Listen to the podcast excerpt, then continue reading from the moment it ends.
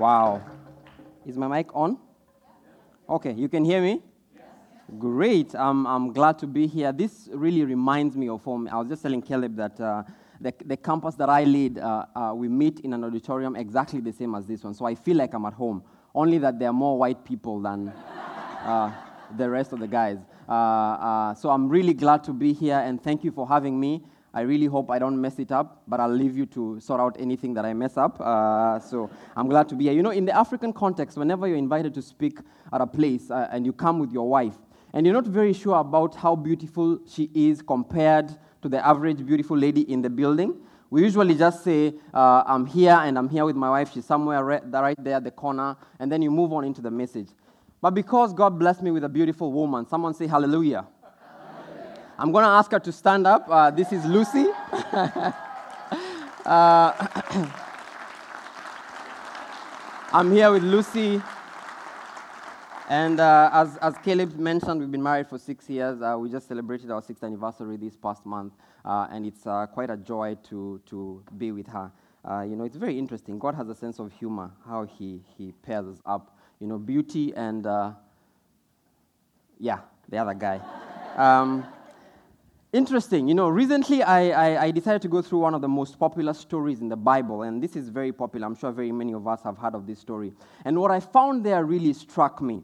You know, I mean, this is a story of, of a man that uh, those of us who grew up going to church, uh, probably you heard because you were taught about this story uh, when you were in Sunday school and also growing up. Even if you didn't grow up going to church, maybe you sort of interacted with this story. Maybe it even popped up in a religious, religious exam at some point. And, and this is a story of a man named Jonah. We all know Jonah. Have we heard the story of Jonah? And, and, and, and how many of us have heard the story of Jonah? Okay, well, 90%. That's a very good uh, percentage. The interesting thing is that after studying the story of Jonah, I came to the realization that given the same circumstances uh, that Jonah went through, were we in the same place at the same time, probably would have done exactly the same as Jonah did. You know, and my hope is that as I unpack this message for us today, uh, uh, you will understand why we sort of identify and we can connect with this story. And also, that I pray that this message will be like a mirror to us, that somehow we'll be able to look at us, to our, uh, at our lives, and, and understand, you know, where are we in the spectrum of life regarding our relationship with Christ and also how God wants us to live. You know, the story of Jonah is the story of a man who ran from God. He was a prophet in Israel, and we find this story in the book of Jonah. Uh, no kidding.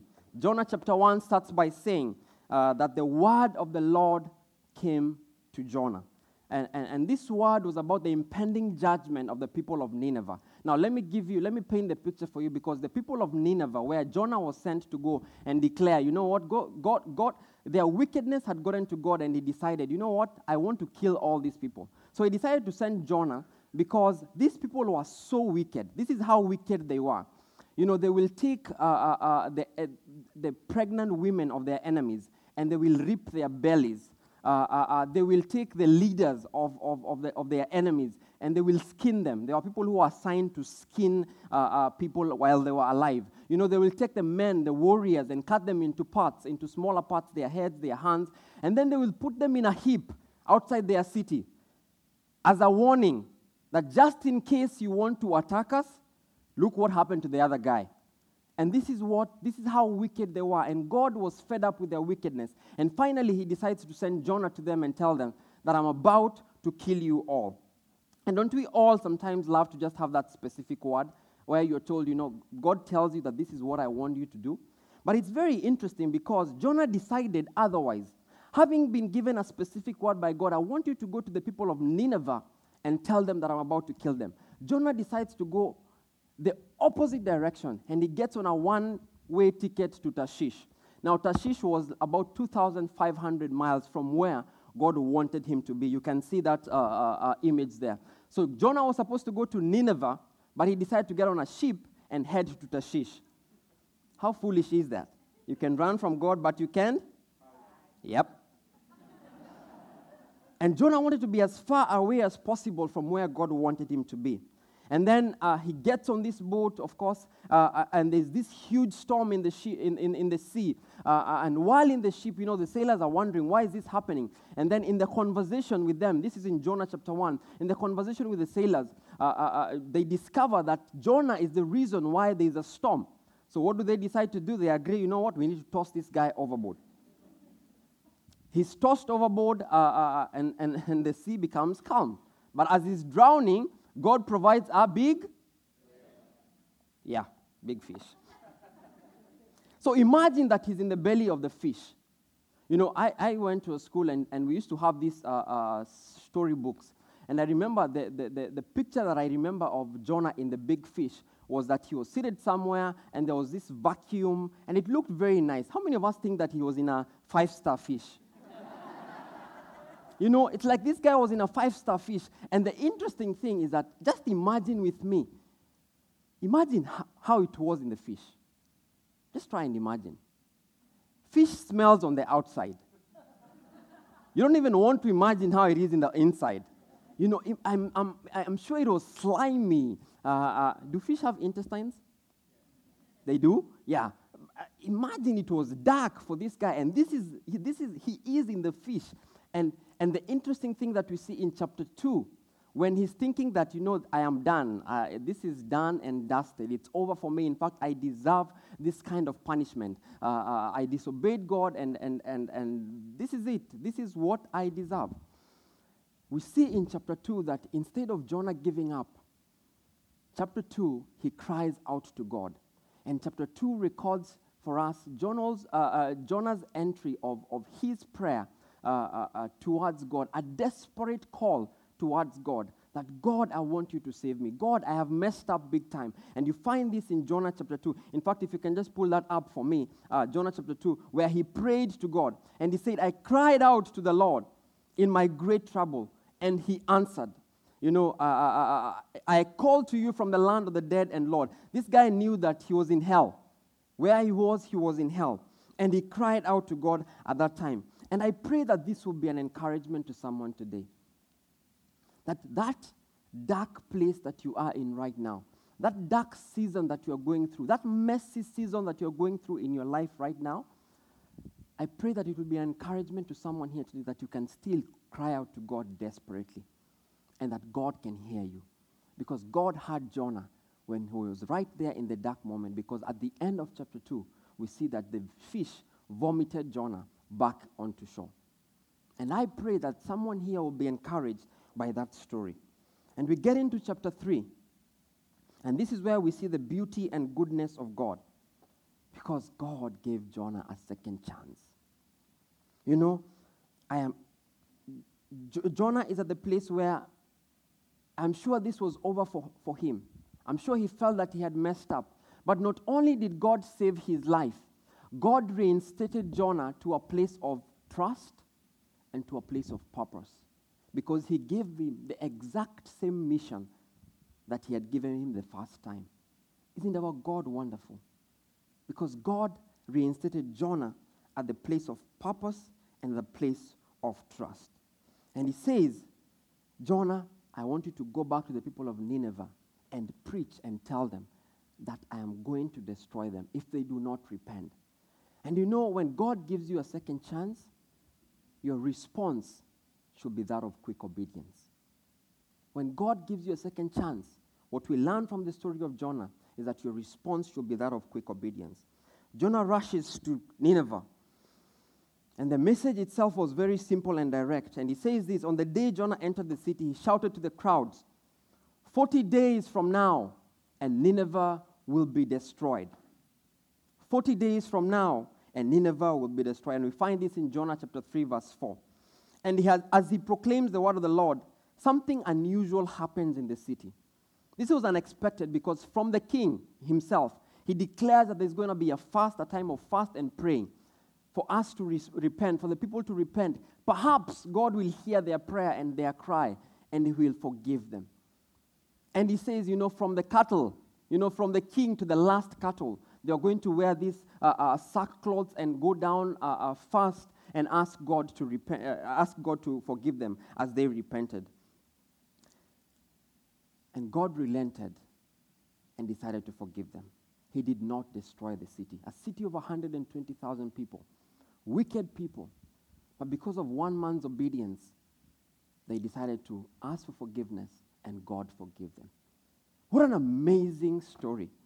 What a great success for Jonah. Mission accomplished. I mean, I've done what God asked me to do. I go and preach, and he preached, he taught, he said that, you know what, after 40 days, Nineveh will be no more. What a great accomplishment.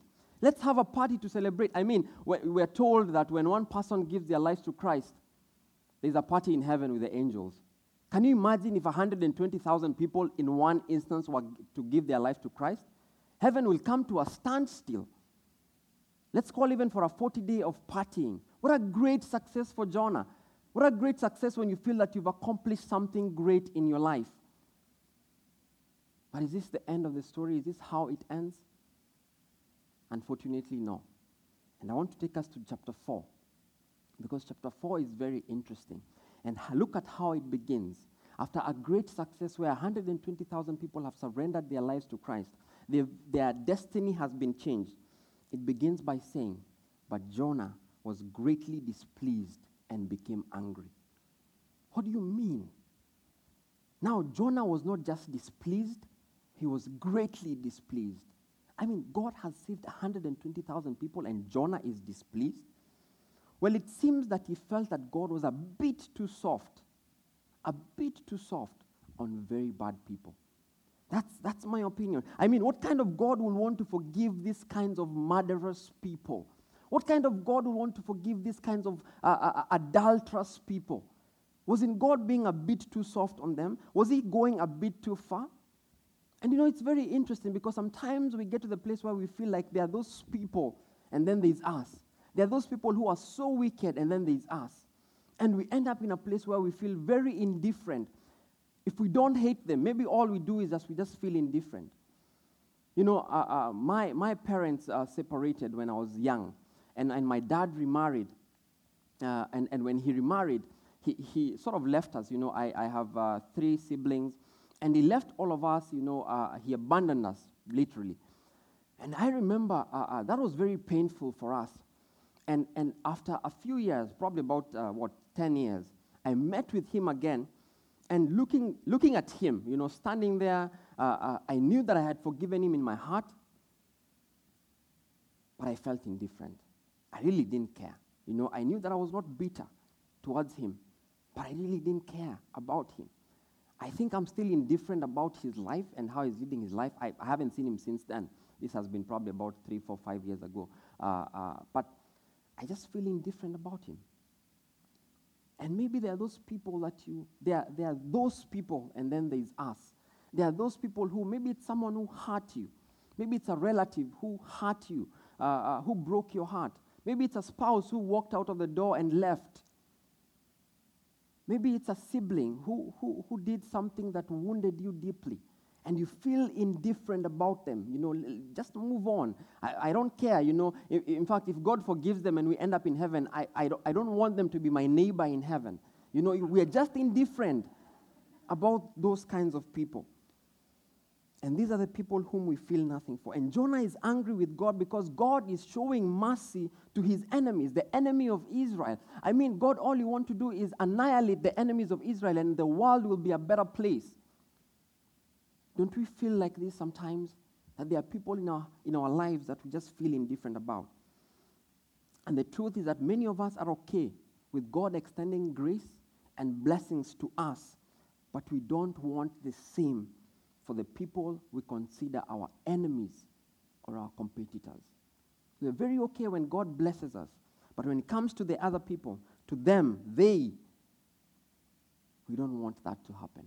Verse 4 of this uh, uh, chapter says, The Lord replied, Is it right, Jonah, for you to be angry about this?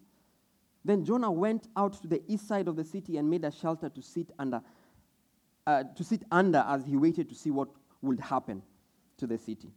Now, Jonah waited to see what would happen to the city. You see, he had not really expected those guys to sincerely repent. And I'm sure he went to the east side of the city because he wanted to wait, because they, he knew that these guys must be insincere. There's no way that our wicked people can just turn around like that in an instant. And sometimes we feel like that, you know, we count down and, and, and we see someone who's completely lost on the highway to hell. And when they turn around and change their lives, we are counting down. You're like, just give them six months and it will be over. So that we can tell the whole world, look, I told you so. This guy is not going to make it. And the story takes an interesting turn, and you see that God arranges for a few things to happen.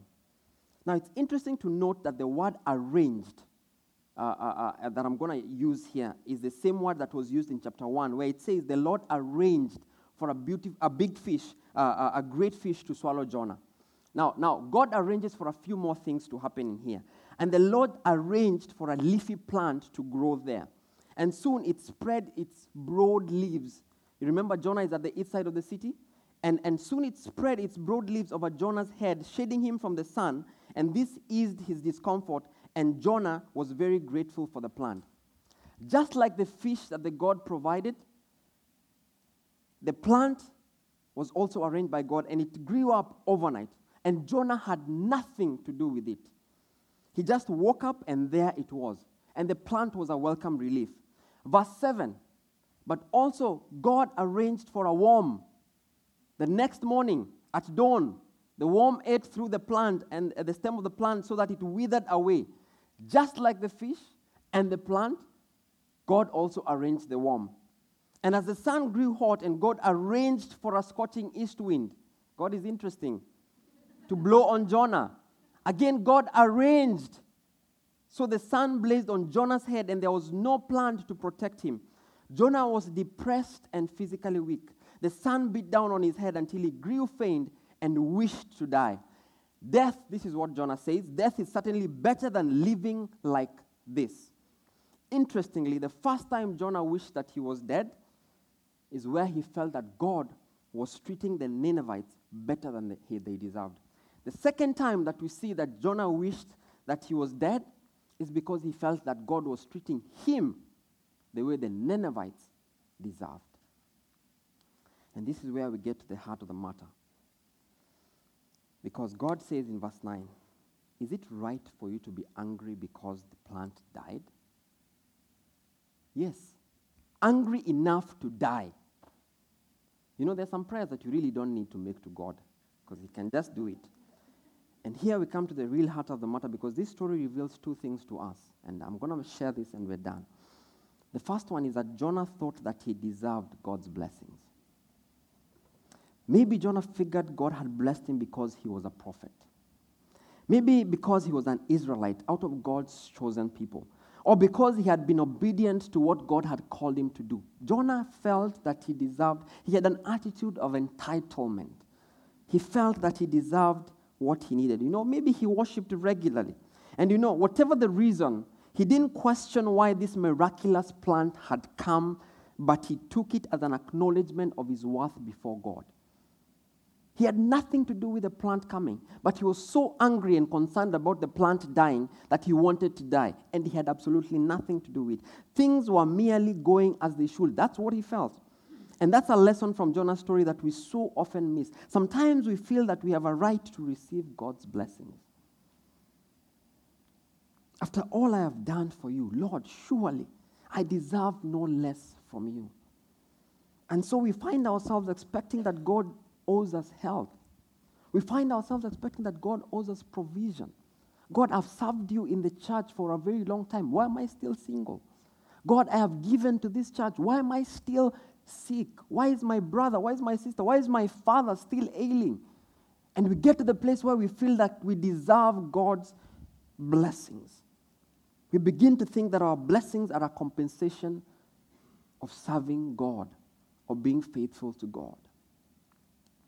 Second thing that Jonah does, Jonah was more concerned about his own comfort. An attitude of apathy. Then the Lord said in verse 10, you feel sorry about the plant, though you did nothing to put it there. It came quickly and died quickly.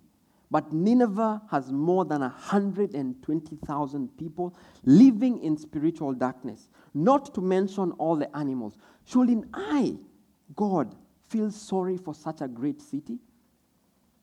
And I love how gently God deals with Jonah, even as he rebukes him. He's saying, you know, it's like he calls him uh, into his office and says, Jonah, let's discuss this plan for a minute. It's like your boss calling you to his office and then he, he lowers his glass and he's like, let's, let's, let's discuss this plan for a minute, Jonah. You know, uh, um, you're concerned about it, but you had nothing to do with it. Jonah, you didn't put a seed in the ground, you didn't water it, you had nothing to do with its growth, and yet you're angry about it dying? Well, let's pause there and think about me for a minute. The people of Nineveh, I created them. I created the earth that provides food and water for them. Shouldn't I be concerned about the cattle in this city? If I can be concerned about the cattle in this city, what about the 120,000 people that I created? Shouldn't I at least be concerned about them? You see, those things that we are concerned about, the, the, the, that job that you're praying about, that house that you're praying about, that spouse, that marriage partner that you're praying about, all these things are good. They are. But God, and God is glad that you're concerned about them, but recognize this one thing. When our comfort, when our convenience or safety begin to determine when, how, what, and where we are going to serve God, our focus has shifted from the giver to the gift. When we begin to get concerned about our comfort, all these gifts are simply tools that will help us achieve God's purpose for us to spread his influence on earth and to bring people back to him. While I like those blessings, our prayer, my prayer must be Lord, make me passionate about the things that you're passionate about. And we learn this from the story of Jonah. This is the one thing that stands out for me from the story of Jonah.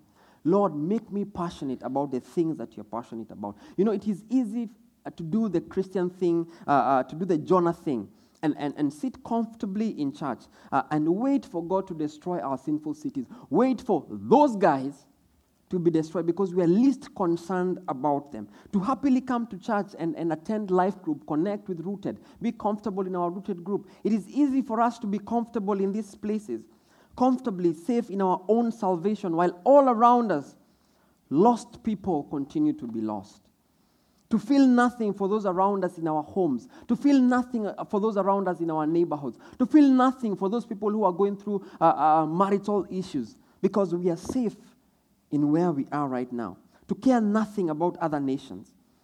But you know, the only reason why we are here, the only reason why we have the privilege of listening to this message is because God wants us to do something about it. God wants us to do something about impacting and spreading His influence to His people. We are not here to acquire wealth. We are not here to acquire education. We are not here to get married. After all, when we all get to heaven eventually, all these things will not be there. My wife will be my sister in heaven. All these things are only here to help us fulfill our purpose, which is to spread God's influence and to bring people back to Him across the world. Lord, make us passionate about the things that you're passionate about. And unfortunately, my own prayers are often God, give me money for this. Or God, make me more comfortable. Or God, make me more successful about uh, in this. And I want to tell you this, Huntington Beach, that God's blessings are too big for your pocket. You can't contain God's blessings. All these things. In fact, it says that, you know, ask, ask and I will give all these things He can give you. He will bless you. But these things He's giving you, He has given you so that you can spread His influence across the world. The book of Jonah ends in chapter 4, and it ends very abruptly. It is as if there is no ending in verse 10. Why does this chapter not end? Just put for me uh, Jonah chapter 4, verse 10. And this is what it says. Then the Lord said, You feel sorry about the plant, though you did nothing to put it there? It came quickly and died quickly. This is how the story of Jonah ends. And, and we almost expect that there's a fairy tale ending, you know, and the people of Nineveh and Jonah lived happily ever after. And I have a few reasons why probably this story does not really end. Maybe the, the writer got tired. Maybe there are some manuscripts that got lost. Maybe God had already made up made his point, so there was no need for us to end the story. I have an opinion. Maybe God wants you to end that story.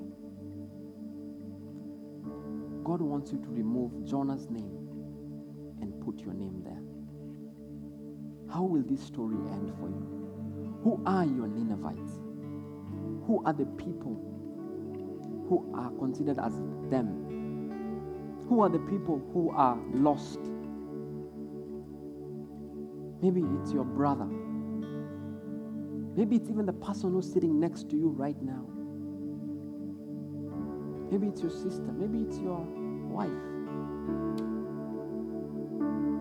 And God is saying, My son, my daughter, I want you to shift your focus from the gifts and begin to be passionate about the things that I'm passionate about. How does this story end for you? And as the music team sings this song, want you to go into a time of reflecting and ask yourself, how does this story, how will I choose to end this story? Will I choose to be comfortable? Will I choose to be entitled, have that attitude of entitlement? Or will I choose to allow God to make me passionate about the things that He's passionate about?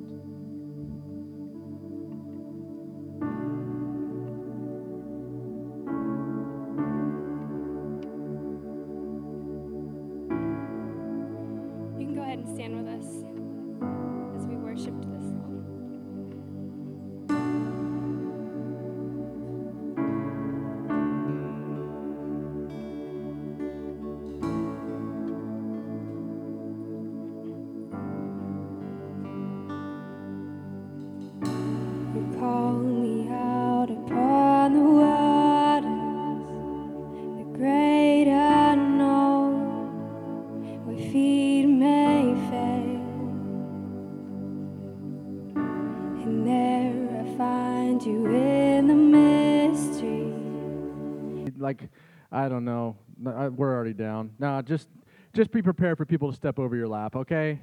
At this point, sometimes in the future, when you know it's crazy like this at ten, you just gotta you know look and make the adjustments and squeeze toward the middle yourself because we're always making room. We're always trying to figure out a way to bring more people in here. Hopefully, you feel welcome by now. Hopefully, you have met uh, someone on the patio or someone smiled at you or shook your hand or something. And this is such a friendly church. This is like the friendliest, most authentic group of people I've ever been around. So I hope that you have already experienced that, especially if this is your first or second time here. If you have not yet filled out one of these Connect cards, it's on the back of your bulletin. Uh, the reason why we give this to you is because we want to get to know you literally, I mean, actually, uh, and, and not just pretending.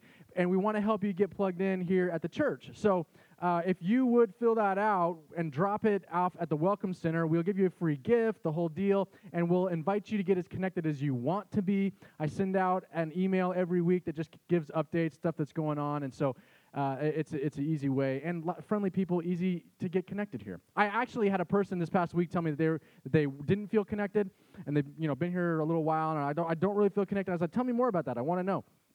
Uh, what's my first question if you say that you don't yet feel connected? Did you fill one of these out, right? Did you fill one of these out? And this person said yes. And I said, Did someone call you? And they said yes. And emailed. And I said, Great. Did you reply? And they said, No. well, step one is you can call back or you can reply via email and you can actually, you know, ask information and where you can get plugged in, and that, that works. Uh, I, I said, "That- That's okay. The the next thing I always ask is, Have you done rooted?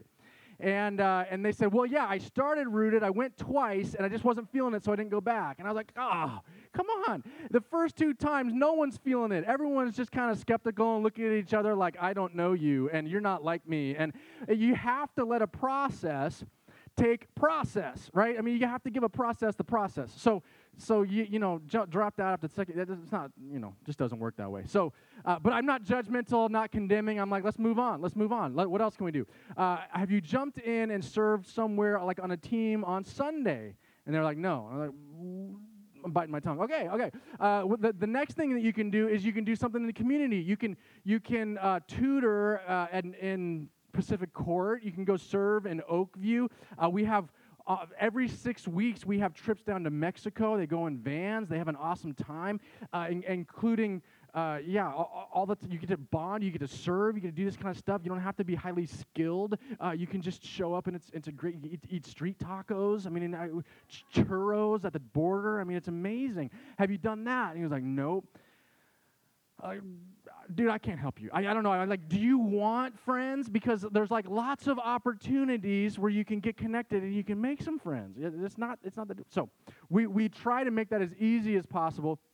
Uh, for you to get connected. And we have this little card in your bulletin every single week with stuff on it, other ways that you can jump in, that you can experience, that you can test things out, that you can meet new people. Uh, so don't give up. Just jump in. It's, it's great. It's great. There's good people here. I want to highlight one thing uh, at the bottom of this card. It's the faith adventure.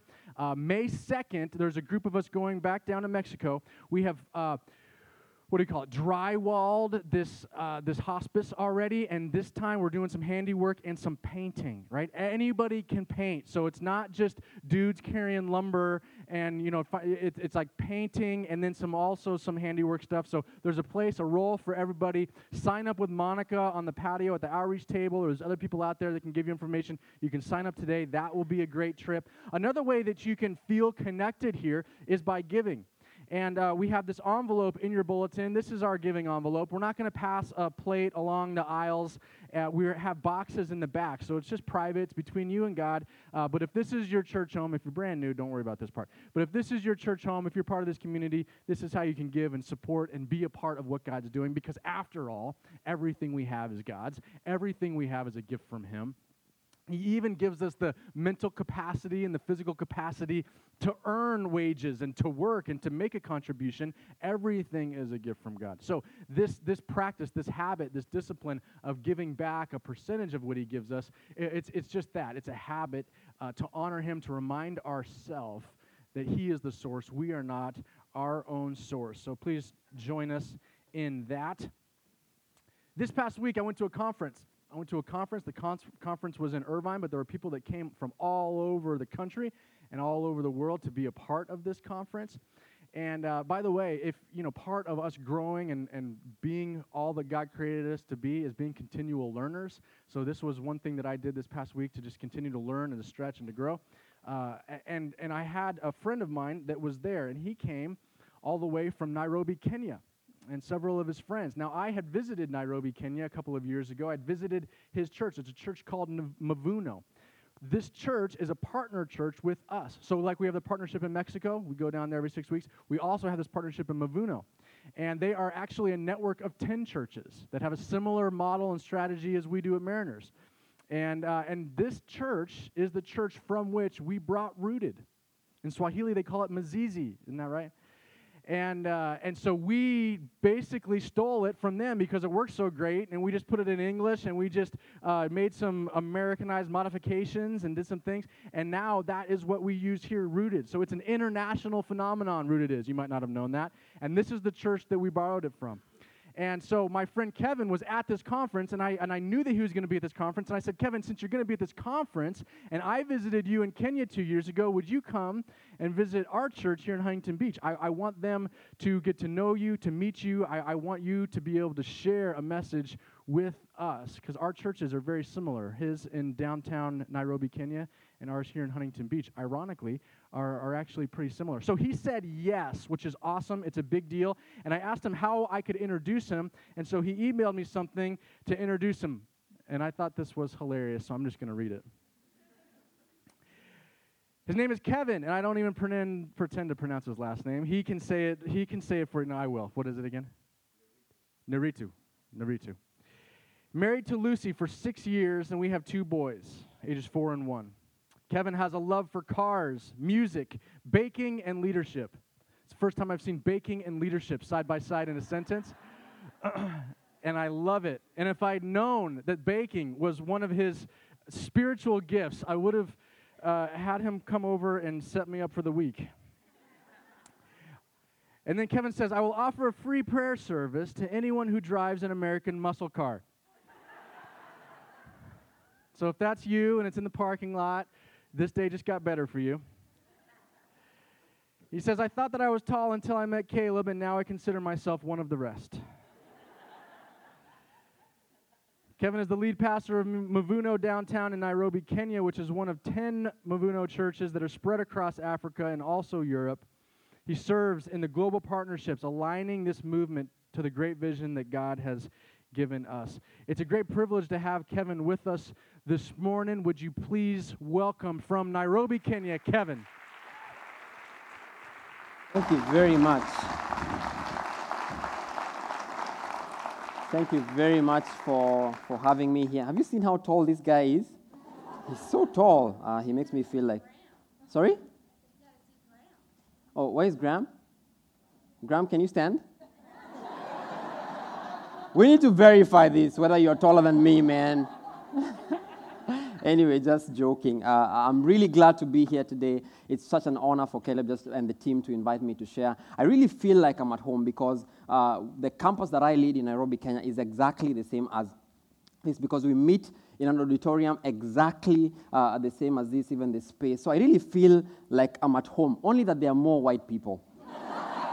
so, so, anyway. Great. I came with my wife. Uh, I think she's somewhere uh, in, in the building, somewhere. Uh, so, so sad you don't get to see her, how beautiful she is. Um, but anyway, uh, uh, uh, recently I was going through one of the most popular stories in the Bible. I believe that many of us have heard this story. Um, or probably you've had it mentioned somewhere. And, and I found, what I found there really uh, struck me. I mean, this is a story of a man that uh, those of us who probably grew up going to church uh, you were taught by your Sunday school teacher about this story. Um, and it's one of those ridiculous stories because you really don't know how it happened. And this is the story of Jonah. How many of us know the story of Jonah or you've heard about the story of Jonah? You know, how many of us believe that it happened? Okay, a few of us. You know, the interesting thing is that, you know, uh, uh, we can get so caught up in that uh, uh story, but this is the miracle of God in, as you read the Bible. There's some things that happen and you're just like, ah, I'm not very sure about that. But, but anyway, uh, uh, uh, you know, this is the miracle of God, and, and that's not the point of the story because I think even theologians have tried to prove that a fish can actually swallow a man. Uh, uh, but, but that's not the point of the story, and, and, and I'm going to tell you why. And my hope is that even as I unpack this message, you'll begin to understand uh, why this story is very important, but also We'll take it further, and also I hope that this message will act like a mirror for all of us so that we can evaluate our lives, uh, uh, especially when it comes to how God wants us to live uh, our lives. My accent uh, is a bit different, so, so, so you guys say better, I say better. Uh, so, so uh, the T and the R's are a bit confused, so follow through. is that better? Okay. Awesome, awesome. The story of Jonah is the story of a man who ran from God. You know, uh, uh, Jonah uh, was a prophet in Israel, and, and prophets uh, tell the people what, what God has asked them to tell the people. So we find this story in the book of Jonah. No kidding. Jonah chapter 1 starts by saying that the word of the Lord came to Jonah. Now, this word was uh, about the impending judgment of the people of Nineveh. Now, let me explain to you uh, uh, why this had to happen because the, the wickedness of the people of Nineveh had gotten to God. You know, and, and he was fed up and he was like, you know, Jonah, you need to go and tell those people that I'm about to kill them. Uh, and, and, and, and Jonah is, let me first of all paint the picture of how wicked these guys were. They were so wicked that they will take pregnant women and rip off their bellies. Uh, uh, they were so wicked that they will take the leaders of the enemy nations, um, and Israel was actually one of the enemy nations, and, and they will skin their leaders alive. Uh, so there are people who are assigned to skin them alive.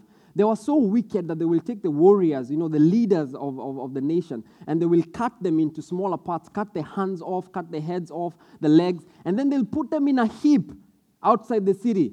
So that if any of their enemies wanted to attack them, look what happened to the other guy.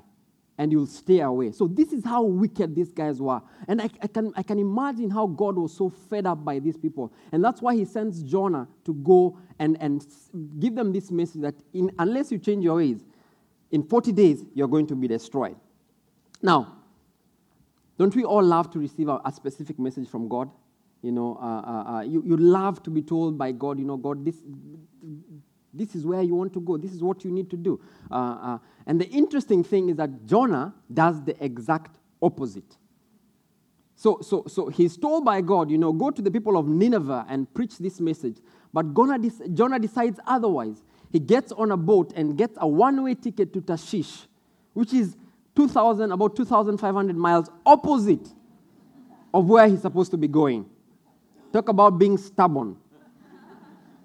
Of course, this guy gets on the boat uh, uh, uh, and he, he, he, goes away, and, but God was not done with him yet. While he's on the boat, uh, there's a huge storm. And of course, the boat is, is over uh, in, in, the sea. And, and the sailors discover, even as they're having conversation with Jonah, they discover that there's a, Jonah is the reason why there's a storm in the sea.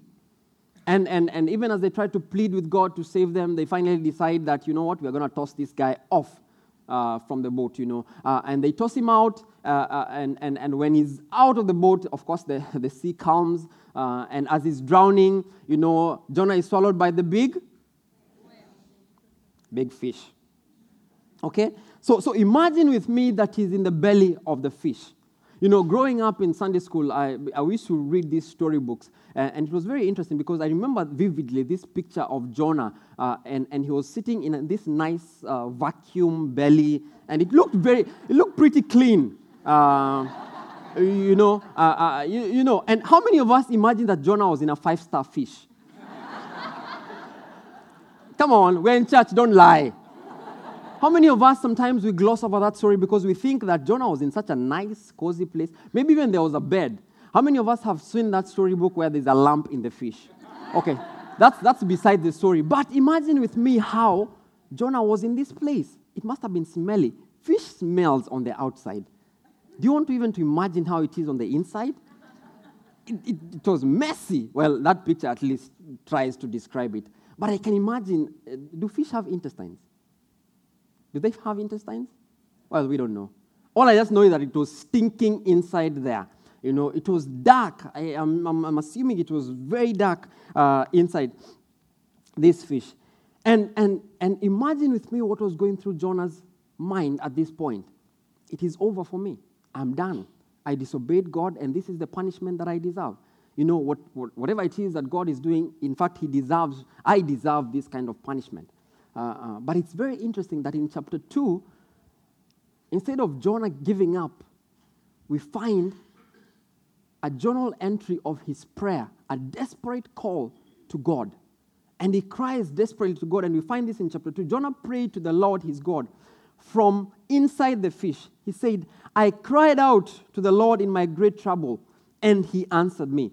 I called to you from the land of the dead, and Lord, you heard me. You threw me into the ocean depths. And it continues. And this is the prayer that he cries desperately. Now, it wasn't a gentle cry for help. No, it was help. I can imagine. Because he was in a desperate situation. And the amazing thing, and the interesting thing that I see in this story, is that there are some of us who are probably in that deep, dark moment. Maybe even you feel like it is your fault that you are where you are right now you feel like you've messed up. And I want to pray that this will be an encouragement to you that looking at the story of Jonah, when you're in that dark season of your life, that dark moment when you think that it's over, it's done, it's dusted, I'm done, may this be an encouragement to you that you can still cry out to God, desperately cry out to Him, and He will hear your prayer. Because Jonah cried desperately to God, and we see at the end of chapter 2, God directed the fish to go and spit him out at the shores of the sea. So be encouraged if you're there and you feel like you're in a dark moment. Even if you feel that you're the one who has done it or you've messed up, it's your fault that you are where you are, may this be an encouragement to you that you can cry out to God desperately. This leads us into chapter 3 of the story of Jonah. And this is where the beauty and the goodness of God uh, uh, unveils, you know, uh, because he gave Jonah a second chance. Our God is a God of second chances. You know, He not only saved Jonah's life, but He reinstated Jonah to a place of trust and purpose. Why? Because He told Jonah to do the exact same thing that He had told him in chapter 1. He told him to go back to the people of Nineveh and preach against them, tell them that He's going to destroy them. Our God is an amazing God. That even when we feel that we have messed up big time, God can still reinstate us to a place of purpose and to a place of trust, where He'll entrust us with the things that He has called us to do, the things that we've been created to do. And when you get a second chance in your life, your response should be that of quick obedience. Because we see in the story of Jonah that he didn't hesitate. In fact, chapter 3, we are told that he hurried towards Nineveh to teach and uh, to sort of declare the message of God. Our response when you have given a second chance should be that of quick obedience. So, of course, he enters the city and he shouted to the crowds 40 days from now, and Nineveh will be destroyed. 40 days. This is in chapter 3, verse 4. From now, Nineveh will be destroyed. As he proclaims the word of the Lord, something unusual happens in the city. It was totally unexpected because from the king to the last cattle in the city, what happens is that the king declares that there's going to be a time of repentance and a time of fasting. And this was totally unexpected. You know, even Jonah didn't see this one coming. You know, uh, uh, uh, and the king, you know, he declares that even the animals should wear sackcloths so that they can go down on their knees and pray to God. Perhaps God will hear their cry and will uh, forgive them. And of course, God relents and he did not destroy the city. In fact, we're told in chapter 6 that God changed his mind and he didn't destroy the city. Isn't that amazing? That out of the obedience of one person, the city of Nineveh had 120,000 people. It was a big city. 120,000 people, their destiny was changed for eternity because of the obedience of one man. So I can imagine if I was Jonah. You know, eh, as preachers, you feel good when you've preached a good message. You know, I would love it if all of you guys will stand and give me a standing ovation at the end of this sermon. you know? And you feel good when you've accomplished something. Those of us who are in business, when you, when you close a deal and it's a multi million dollar deal, you, you feel good about yourself. You know, when, when, when you get married and it's, it's a beautiful lady or it's a handsome man, you, you, you pat yourself on the back and you're like, good job, man. You've done well. it's, you want to pat yourself on the back. And I can imagine for Jonah, he, should have patted himself on the back and say, hey, good job. I can, we, are, we are always told uh, by teachers uh, in the Bible, from the Bible that, uh, you know, when one person gives their life to Christ, there's a party in heaven, the angels' party. 120,000 people, man, heaven will come to a standstill because we'll throw street bashes, you know, on the streets of gold. Uh, uh, uh it will be a party up there because 120,000 people have been changed for eternity. What an amazing ending to the story, but it doesn't end there. Because look at what chapter 4, uh, how chapter 4 starts.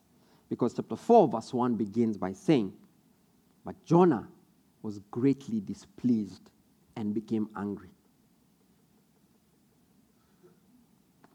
Now, Jonah was not just displeased, Jonah was greatly displeased.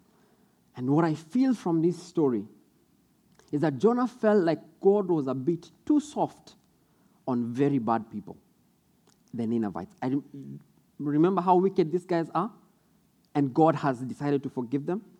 Jonah felt that God was a bit too soft on bad people. I mean, what kind of God would want to forgive the murderous Ninevites, the people who murder people? What kind of God would want to forgive the adulterous uh, uh, uh, people? Jonah felt that God was going a little bit too far. Do you ever feel like sometimes God is just pushing it a little bit too far? Well, I do sometimes. And you know, in some ways, maybe he had a point. The reality is that for almost all of us, there are certain people whom we really don't feel anything about or we just feel indifferent. You know, my parents separated when I was young. I think I was about 12 or 13 years. Uh, and my dad went ahead to remarry. And, and he completely abandoned us because I, I have three siblings, and he completely abandoned us. He refused to pay for my school fees. Uh, uh, and, and we struggled with, with my mom. My mom struggled to raise us up, uh, pay for us through school. Um, and, and it was hard, it was difficult for all of us. Uh, and I remember many years later, I think it was about probably 10, about 13 years later, I, I met with my dad, and I knew God had worked in me because the bitterness had come out. You know, the, the, I had forgiven him, uh, and I was in a better space. But looking at him there and trying to have a conversation with him, I just felt indifferent. I felt like I, I don't care about him. You know, yes, I have forgiven you, but there's no relationship here. We, we can't have a conversation. I don't even know what to say to you. Uh, uh, in the formative years of my life, you were not there for me. And I felt, I, I, feel that about him. You know, I struggle. So even as I share this message, this, these are those people. Are there those people in your life? Are there uh, the, them? You know, there, there, are those, and then there's us. You know, uh, those guys who maybe for you it's, it's, it's, it's a person who broke your heart. Uh, maybe for you, you are married and then someone walked out of the door and, and they broke your heart. Maybe for you, it's a sibling. Uh, or maybe you have a similar story like mine. Uh, uh and, and for you, it's a, it's a father or it's a mother uh, who wounded you. And you feel like it's, it's them. Uh, and, and then there's us. And, and Jonah, in this place, he feels like the Ninevites, it's, it, it's them. And, and then there's us. They are good people. And, and them, they, they don't deserve to, to, to receive forgiveness from God. They don't deserve, deserve blessings from God. Uh, uh, it may be someone who has hurt you in the past. Maybe we don't really hate them, but we're indifferent. We're indifferent. We don't care about what happens. In fact, you, maybe even you pray for them and you say, you know, God, even if we end up in heaven, please let them not be my neighbors. And, and Jonah is angry with God because God is showing mercy to his enemies, the enemies of Israel. And, and, and, and, he will rather the Ninevites perish. You know, it will be victory to the whole earth because the, the enemies have perished. Jonah cannot understand why God will decide to forgive them. The truth is that many of us are okay with God extending grace and blessing us but we are not okay when God extends grace and bless them, bless our enemies, or bless our competitors. We find it hard when God does something like that. Chapter 4, verse 4 and 5 says, The Lord speaks to Jonah and he says, Is it right, Jonah, is it right for you to be angry about this? Then Jonah went out to the east side of the city and made a shelter to sit under as he waited to see what would happen to the city. Now, Jonah waited to see what will happen to the city. You see, he had not really expected them, the Ninevites, to turn to God. And I'm sure he walked out in protest to the east side of the city and he was waiting there to see because he, he believed that these guys were being insincere. They were not, they were not sincere in their, in their apology to, towards God. And, and he was probably he was waiting there so that he can count down the days until the day these guys will turn back and God we can, can destroy them. And don't we even do that sometimes? Don't you feel like there, there are those people who we know who are completely lost on the highway to hell? And, and, and when they turn around radically and their lives have changed, we start counting down and like, just give them six months and it will be over for them because it's not a sincere apology, it's not a sincere turnaround in their lives. The story takes an interesting turn, and we see that God arranges for a few things to happen. Now, I've used the word arrange because the word arranged was used in chapter 1, where God arranged for the big fish to swallow Jonah. Okay, and that's just the miracle uh, of God. And, and, and, and here, the Lord arranged for the great fish to swallow Jonah. In verse 6 of chapter 4, and the Lord God arranged for a leafy plant to grow there. Now, you know, if I was a Pentecostal preacher, I can preach a whole message on the word arranged. Someone say arranged. And the Lord God arranged for a leafy plant to grow there, and soon it spread its broad leaves over Jonah's head, shading him from the sun. This eased his discomfort, and Jonah was very grateful for the plant. Just like the fish, the leafy plant was miraculous. It grew up overnight, and Jonah had absolutely nothing to do with it. Nothing. He just woke up and it was there. And the plant was a welcome relief. So Jonah was happy. But then God arranged for two more things. Verse 7 But God also, okay, walk with me here, walk with me here. but God also.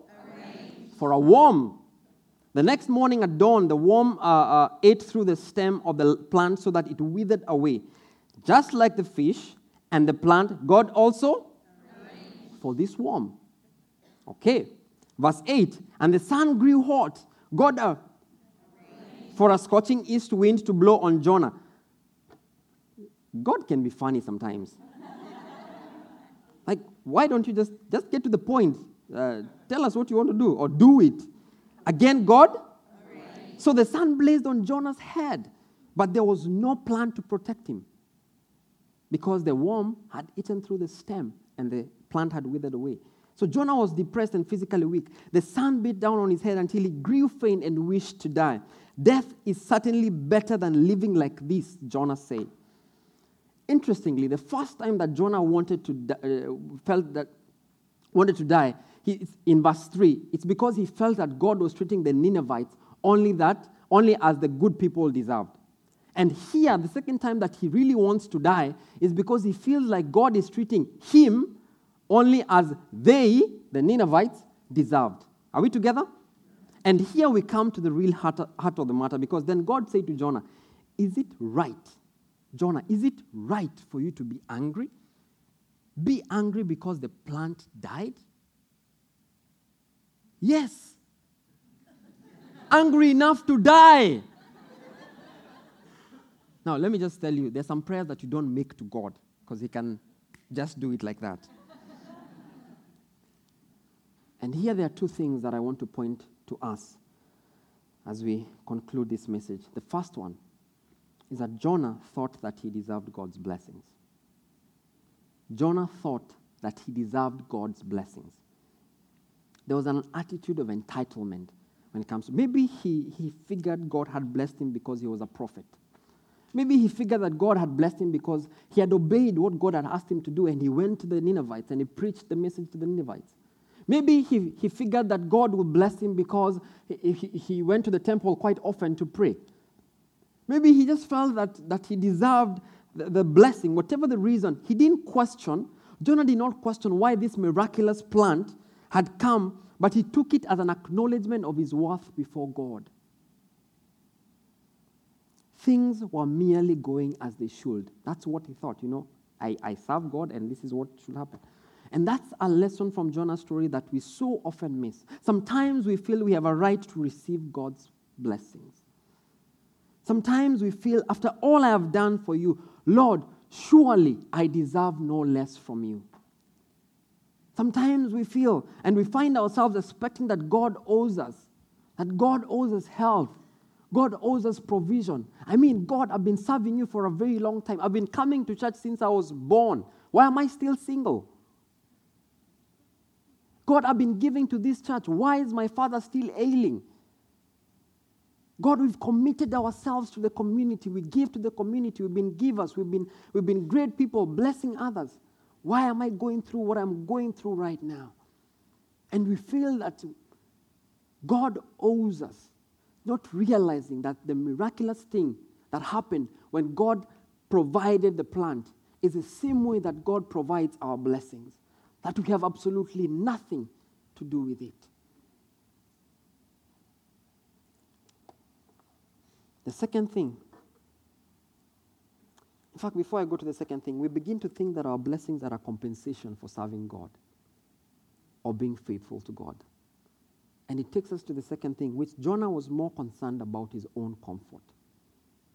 Jonah was more concerned about his own comfort. There's an attitude of apathy here. The, the, the, then the Lord said, you, you feel sorry about the plant, Jonah? Though you did nothing to put it there, this is in verse 10, it came quickly and died quickly.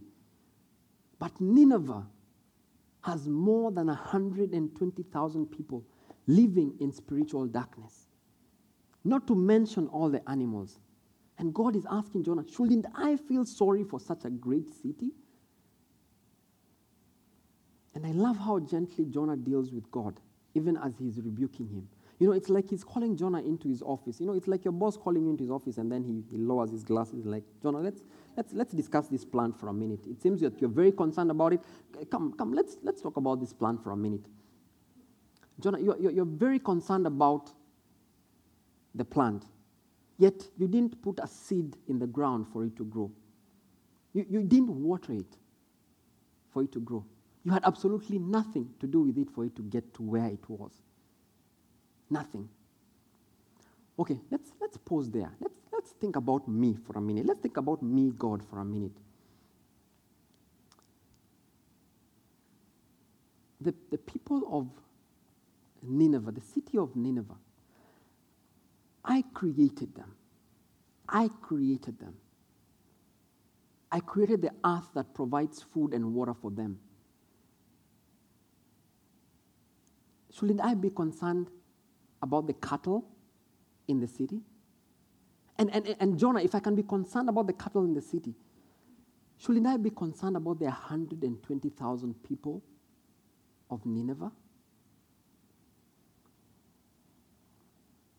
You see, those things that we are concerned about, those things that we are praying about, you see, the, that job that you've been praying for for a very long time, that, that marriage partner that you are asking God to provide, you know, that healing that God is, you're asking God to give you, that home that you're asking God to give you, all these things are good.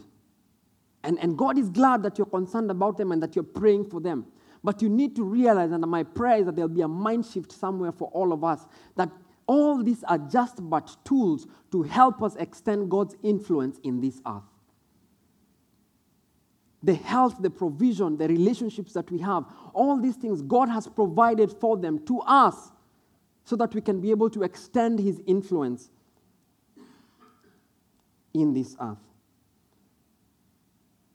Mariners Church, when our comfort, convenience, or safety determine when, how, where, what, we are going to serve God, then I suggest to us that our focus has shifted from the giver to the gift. When we are so concerned about how comfortable it is, how safe it is, what is it in it for me? We have shifted from the giver to the gift. And our prayer and my prayer while I like those blessings, while I like praying about those things, should be Lord, make me passionate about the things that you're passionate about. This should be our prayer. You know, it's easy as Christians to do the Jonah thing. Sit comfortably in our churches. Come here every Sunday and enjoy comfortably. You know, it's very easy for us to meet in our life groups and enjoy uh, the relationships there. It's very easy for us to be comfortable in our rooted groups and move on as long as it is safe and everything is working out. But you know, the only reason that God has given us a privilege to encounter this, the only reason why we have this kind of a community is because there's an expectation that God has of us that as we are blessed, we need to be a blessing to others. Lord, make me passionate about the things that we are passionate about. We are not here to acquire wealth. We are not here to acquire education. We are not here to acquire marriage. All these things are just but tools. All these things are just but things that God has given us so that we can be a blessing, so that we can extend His influence in the earth. Who are your they? Who are your them? Who are those people that you feel indifferent about? It could be your neighbor. It could be your sister. It could be even the person who's sitting right next to you right now. Who are you they? And God is asking us Have you extended my influence? Have you extended my love, my care, my mercy to these people? Unfortunately, my own prayers, my own prayers are often, God bless me with this you know, I'm, I'm in the same place. I struggle.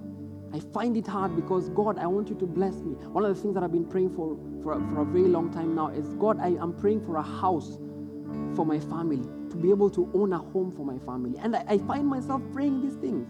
God, I, I, I need a better car for my family. And I get caught up in this. God, I need to be able to make investment. God, I, I need a comfortable life. I need that. And I get to the place where I feel entitled and because I serve you and I serve your people, God, the least that you can do is bless me with these things. And I get stuck there. And my prayer is that together with you, our, our, there'll be a paradigm shift and we'll begin changing our prayers to Lord, make me passionate about the things that you're passionate about. The book of Jonah ends in Jonah chapter 4, but it has an abrupt ending. It's not what you're used to, it's not the norm. Because in verse 10, This is what verse 10 says. Then the Lord said, You feel sorry about the plant, though you did nothing to put it there? It came quickly and died quickly, but Nineveh has more than 120,000 people living in spiritual darkness, not to mention the animals. Shouldn't I feel sorry for such a great city? This is how the story of Jonah ends. And you know, we, we all expect that the writer should say something like, you know what, and, and Jonah repented, and, and then they lived happily ever after with the Ninevites, and everything went on well. But it doesn't end like that. There are a couple of reasons. Maybe the writer got tired. Maybe, maybe some of the manuscripts got lost. Maybe God's point was already made. We don't even have to continue further. God has already made his point. I have an opinion. And my opinion is this God wants you to end the story. What if God wants us to remove the name of Jonah and you include your name there? How will this story end for you? Shouldn't I be concerned about the great city of Nineveh? And God is asking you, shouldn't I be concerned about your Ninevites, your them, your they? How will this story end for you? As we sing this song, I pray that you will reflect and figure out how does this story end for you.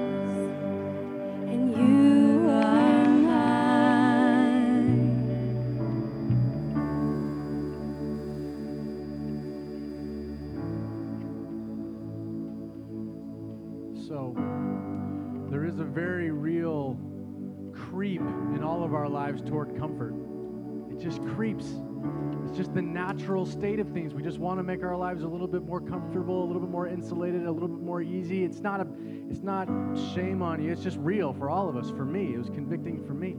There is that entitlement that just keeps on creeping in. So it takes us being intentional to listen to what God is saying and to respond even to the people that don't deserve it. Because we don't deserve it. Thank you, Kevin, for being here this morning. Thank you for sharing with us.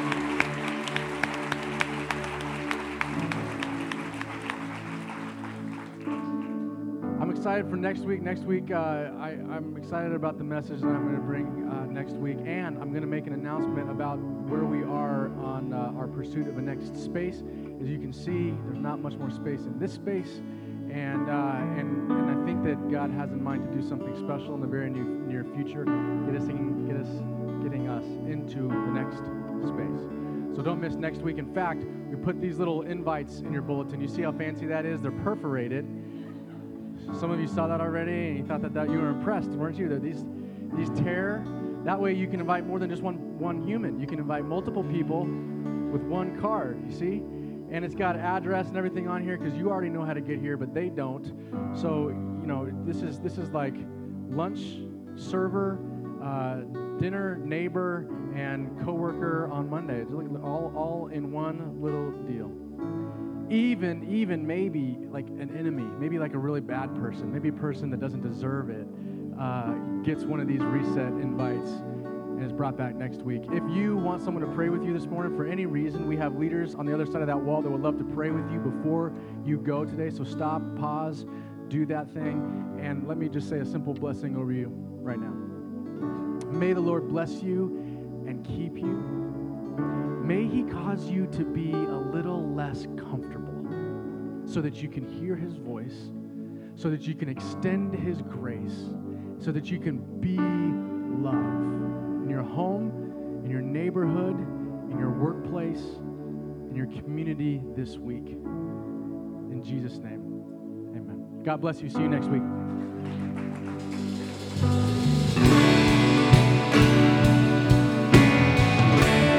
You know, it's interesting that many times you read through the Bible, and then when you reread the same stories, you, you find different insights in the story. Uh, and I mean, this is the story of a man. Those of us who probably grew up in church, you've heard about. Uh, uh, maybe you, you, you went to Sunday school and your Sunday school teacher taught you about this story, or, or, or you heard about it from someone uh, just because of the miracle or the, the mystery behind this story. And I'm talking about the story of the man named Jonah. You familiar with that story? How many of us know that story? How many of us believe that he was swallowed by a big fish? Oh, okay. We have many believers in this service than the previous one. Caleb, I see the why you like this service. Anyway, awesome. Uh, uh, uh, you know, and, and, and, and some of us probably might not even believe in this story. This is the story of Jonah where you're swallowed by a big fish.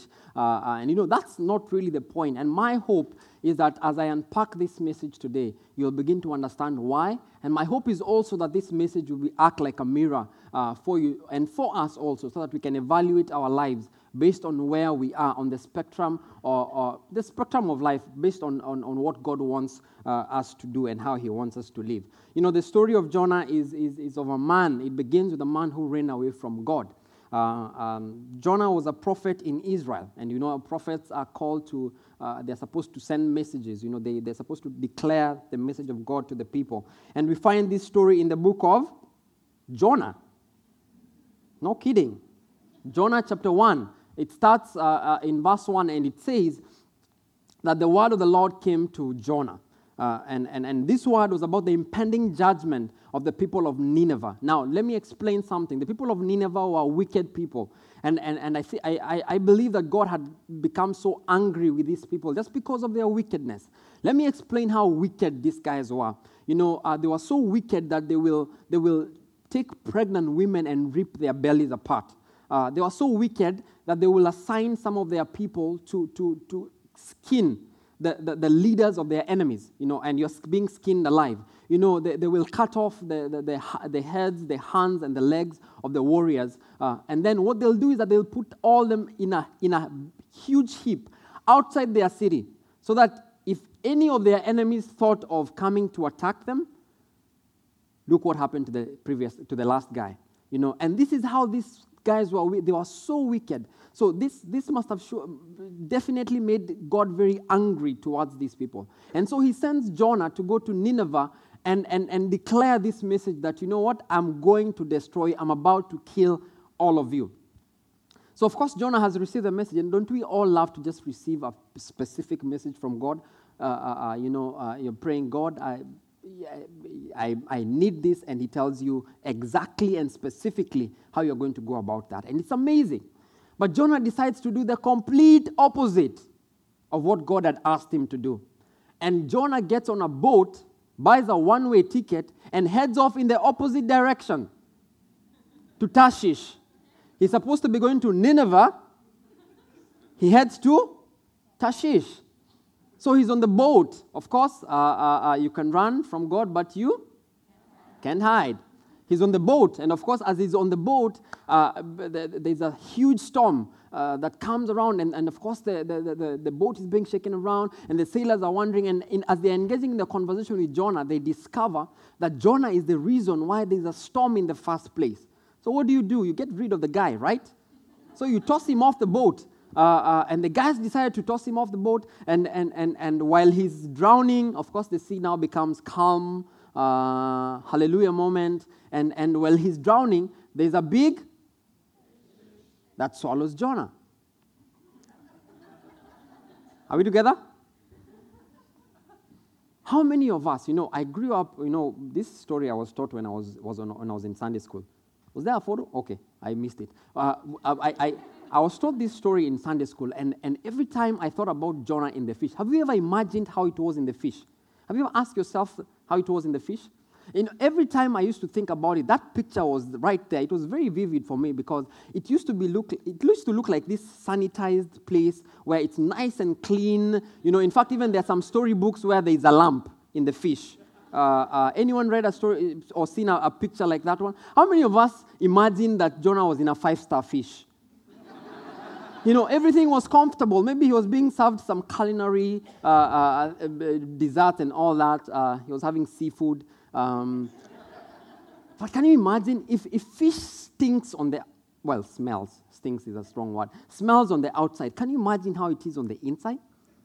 It must have been slimy uh, and, and, and smelly, and, and it must have been dark uh, for, for Jonah. Uh, and he's right there in the fish. So, so uh, this guy, what must have been going through his mind? And I imagine probably he thought, I'm done you know, you know, I disobeyed God. God told me to go to Nineveh and i am heading to Tarshish. I deserve this kind of punishment. I mean, I've disobeyed God. What else do I need? Uh, uh, uh, this kind of punishment is what I need. And my prayer is that as we look at Jonah chapter 2, because Jonah chapter 2, even as Jonah is in that belly of the fish, he cries out to God desperately. And we find in Jonah chapter 2, this is his entry of the prayer that he desperately made to God crying out to God that, God, please. Jonah prayed to the Lord, his God, from inside the fish. He said, I cried out to the Lord in my great trouble, and he answered me. I called on to the Lord, and he answered me. This is the prayer that Jonah made. I called to you from the land of the dead, and Lord, you heard me. Because according to him, he considered, in fact, there's a version that says, I called out to you from hell. Because according to him, where he was, it was like hell. And my prayer is that for someone who's here today, may this be an encouragement that that dark season that you're going through right now in your life, or that dark moment that you are in and you, nothing is making sense to you and you can't even see uh, uh, uh, where you're going or even where you're coming from, may it be an encouragement to you that you can still cry out to God desperately and God will answer your prayer. That even when you feel like it is your fault, why you are where you are, my prayer is that learning from the story of Jonah, you can be able to cry out to him desperately and he will answer. Because at the end of chapter 2, God answered Jonah and he arranged for the fish to go and uh, uh, uh, spit Jonah at the shore of the sea. Are we together? Up to that point, we get into chapter 3, and this is where we see the beauty and goodness of God. You know, because God, God gave Jonah a second chance. And our God is a God of second chances. However much Jonah had blown up, however much he had messed up, we see that God, God had given Jonah a second chance in chapter 3. And this is what it happened. He reinstated him back to the position of trust and purpose. Because what God did is that He told Jonah to go back to the people of Nineveh. Same thing that He was told to do in chapter 1. And He told him to go back to the people of Nineveh and declare that He's about to destroy them. And you know, the interesting thing is that when God gives you a second chance, learning from this story, our response should, that be, should be that of quick obedience. When God gives you a second chance, your response should be one of quick obedience. So Jonah did not hesitate. He went to Nineveh to proclaim the message of God to the people. And the message itself was very simple. On the day Jonah entered the city, he shouted to the crowds, 40 days from now, Nineveh will be destroyed. 40 days from now, Nineveh will be destroyed. And as he's proclaiming the message of the Lord, something very interesting happens. And this was really unexpected. In fact, even Jonah did not see this one coming. Because from the king to the last cattle, we are told in the Bible, in chapter 3 of Jonah, that the king declared that there's going to be a fast, and everyone from every, every human being and every cattle was going to wear a sackcloth. And they are going to go down in repentance and fasting, praying to God that perhaps, perhaps God will find it possible that He can forgive them for their wickedness. And we are told, in fact, one version tells us that God changed His mind. God relented and He did not destroy the city. What an amazing story. That Jonah finally obeying God and doing what God has called him to do, going to where he's supposed to be. And 120,000 people, that was the number of the people in the city of Nineveh, finally decide to change their ways and do what God wants them to do. 120,000 people changed for eternity. Man, don't you feel good about that? You know, we as preachers, I would love that at the end of this sermon, that I will stand, people will stand up and give me a standing ovation as I end this message. Don't you just love when you finish a, a, a, a, great thing or you've done a good thing and, and you want to pat yourself on the back because Jonah has done a great thing? 120,000 people at a go? That's an amazing thing. And we expect that Jonah here will enjoy and pat himself on the back that he's done a great thing. But look at how chapter 4 begins. Because chapter 4, verse 1 says, But Jonah was greatly displeased and became angry. What is wrong with this guy? I mean, you've just closed, a, imagine yourself, you're doing, you have a business and you close a million dollar deal or, or, or, or you get married to this wonderful uh, uh, man or wonderful woman. Don't you want to pat yourself on the back and say, wow, God has blessed me on this one? But this guy was greatly displeased by what God did and how God blessed the people. And he wasn't just displeased, he was greatly displeased. And why is Jonah angry? You need to ask that question. And I suggest to us that it seems that Jonah felt that God was a bit too soft on very bad people. That God was a bit too soft. In fact, I think he felt that God went a little bit too far. Like, why would you forgive such murderous people who are the Ninevites? Why would God forgive give such adulterous uh, uh, uh, people? You know, the reality is that almost all of us here, almost all of us, there are certain people whom we really don't feel anything for. And I feel like Jonah was in that place where he felt like those people, those people of Nineveh, how, God, how can you forgive those people after all that they've done? And you know, the interesting thing is that I identify with Jonah. I identify with him because my, my parents uh, uh, uh, divorced when I was very young. I think I was about 12 or 13 years old. And, and, and, and my dad remarried and he abandoned us. I have three siblings uh, and he abandoned us. It, it, was a struggle for, for, for my, my mom uh, just taking care of us, the four of us. And, and, and you know, it was, it was just living by grace. And many years later, I think about 10 years later, I, I, I met him. Uh, and, and standing there, I knew God had already done something in my heart and He had helped me to forgive Him. But I just didn't know how to have a conversation with Him. I was very indifferent. I felt indifferent. I didn't care about Him. Yes, I was not bitter towards Him, but I didn't, just didn't care about Him. And I just felt that, you know what, there's nothing. I can't even have a conversation with Him. There's no connection. And I struggle with that. And I identify with Jonah's story because I feel like God, I don't expect you to bless someone like him after all my family and I went through.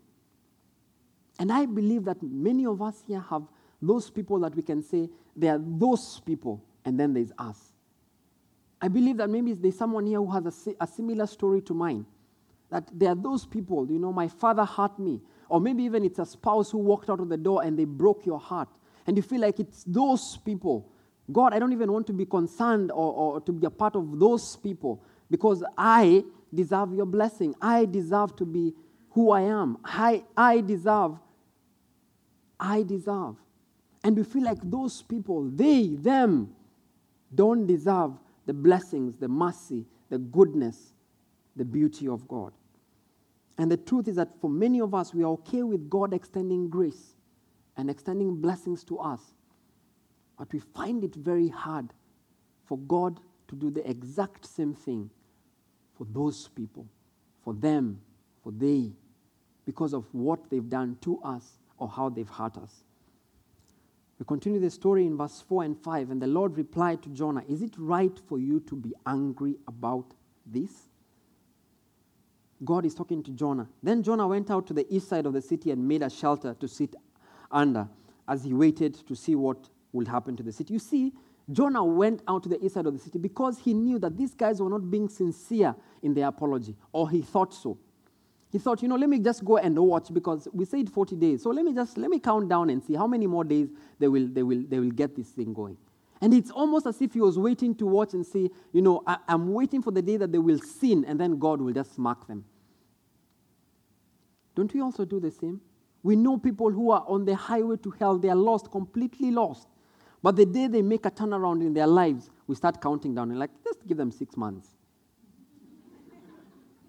and they will be back to their ways. And this is what Jonah is doing because he goes to sit down, uh, sit at the east side of the city. Now, interesting. The story takes an, an, a very interesting turn. We see that God arranges for a few things to happen. Now, the word arranged that I've used here is the same word that was used uh, uh, uh, when God arranged for the big fish to swallow Jonah. And in chapter 1, verse 17, the Lord, in verse 6 of chapter 4, said, The Lord arranged for a leafy plant to grow there, and soon it spread its broad leaves over Jonah's head, shading him from the sun. This eased his discomfort, and Jonah was very grateful for the plant. Just like the fish, the leafy plant was miraculous. It grew up overnight. Jonah had absolutely nothing to do with it. He just woke up and there it was. And the plant became a welcome relief, greatly easing his discomfort. Jonah was very happy, you know, that, that this, about this plant. And then God arranged for two more things. God arranged for, okay, walk with me here, walk with me here. God arranged for two more things, two more things. But God also arranged Okay, walk with me. God also for a worm. The next morning at dawn, the worm ate through the stem of the plant so that it withered away. Isn't God hilarious sometimes? Just like the fish and the plant, God also arranged for this worm. And as the sun grew in verse 8, grew hot, God arranged, again, God arranged, for a scorching east wind to blow on Jonah do you get to that place where you're like, okay, God, just get to the point? Again, God arranged so that the sun blazed on Jonah's head, but there was no plan to protect him because remember, the worm had eaten through the stem, and now there's no more plan to shade him. And Jonah was depressed and physically weak. The sun beat down on his head until he grew faint and wished to die. And he says, Death is certainly better than living like this, he exclaimed. Now, interestingly enough, when, when the first time Jonah wished he was dead in verse 3 of the same chapter, where he felt God was treating the Ninevites better than they deserved, Now again, he wants to die because he feels that God is treating him only as they deserved. And this is where we get to the heart of the matter. Because in verse 9, then God said to Jonah, Jonah, is it right for you to be angry because the plant died? Yes, angry enough to die. There's some prayers that you just don't make to God, okay? Even if you're angry. But one of, one of the things that I love here about Jonah's uh, uh, uh, uh um, point is that he was very honest towards God. And sometimes God just encourages us to come honestly towards Him. Are, we, are you angry? Are you bitter? Come before God. And this is what we see in, uh, in, in Jonah's story here. Now, two things that I pick out from this story. The first one is that Jonah thought that he deserved God's blessings. There was an attitude of entitlement for Jonah to be so angry at what was happening. Maybe Jonah figured that God blessed him because he was a prophet. Maybe Jonah figured that God blessed him because he came from Israel, the nation of God. Maybe Jonah figured out that, you know, God blessed me because I used to go to the temple very many times and I've served God. Maybe Jonah figured that, you know what, God has blessed me because I've obeyed him and I've done what he asked me to do. Whatever the reason, he didn't question why this miraculous plant had come to be, but he took it as an acknowledgement of his worth before God. Things were merely going as they should. Jonah thought, you know, I deserve the blessing. I deserve a plant. I mean, I'm the prophet. That's a lesson from Jonah's story that we so often miss. Sometimes we feel that we have a right to receive God's blessing. After all that I've done for you, Lord, surely I deserve no less from you. You know, God, I've been serving you for a very long time.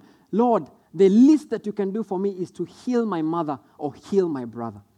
God, I've been giving to this church. I've been committed to this church for a very long time. How comes I'm still single and I've been praying for a marriage partner for years?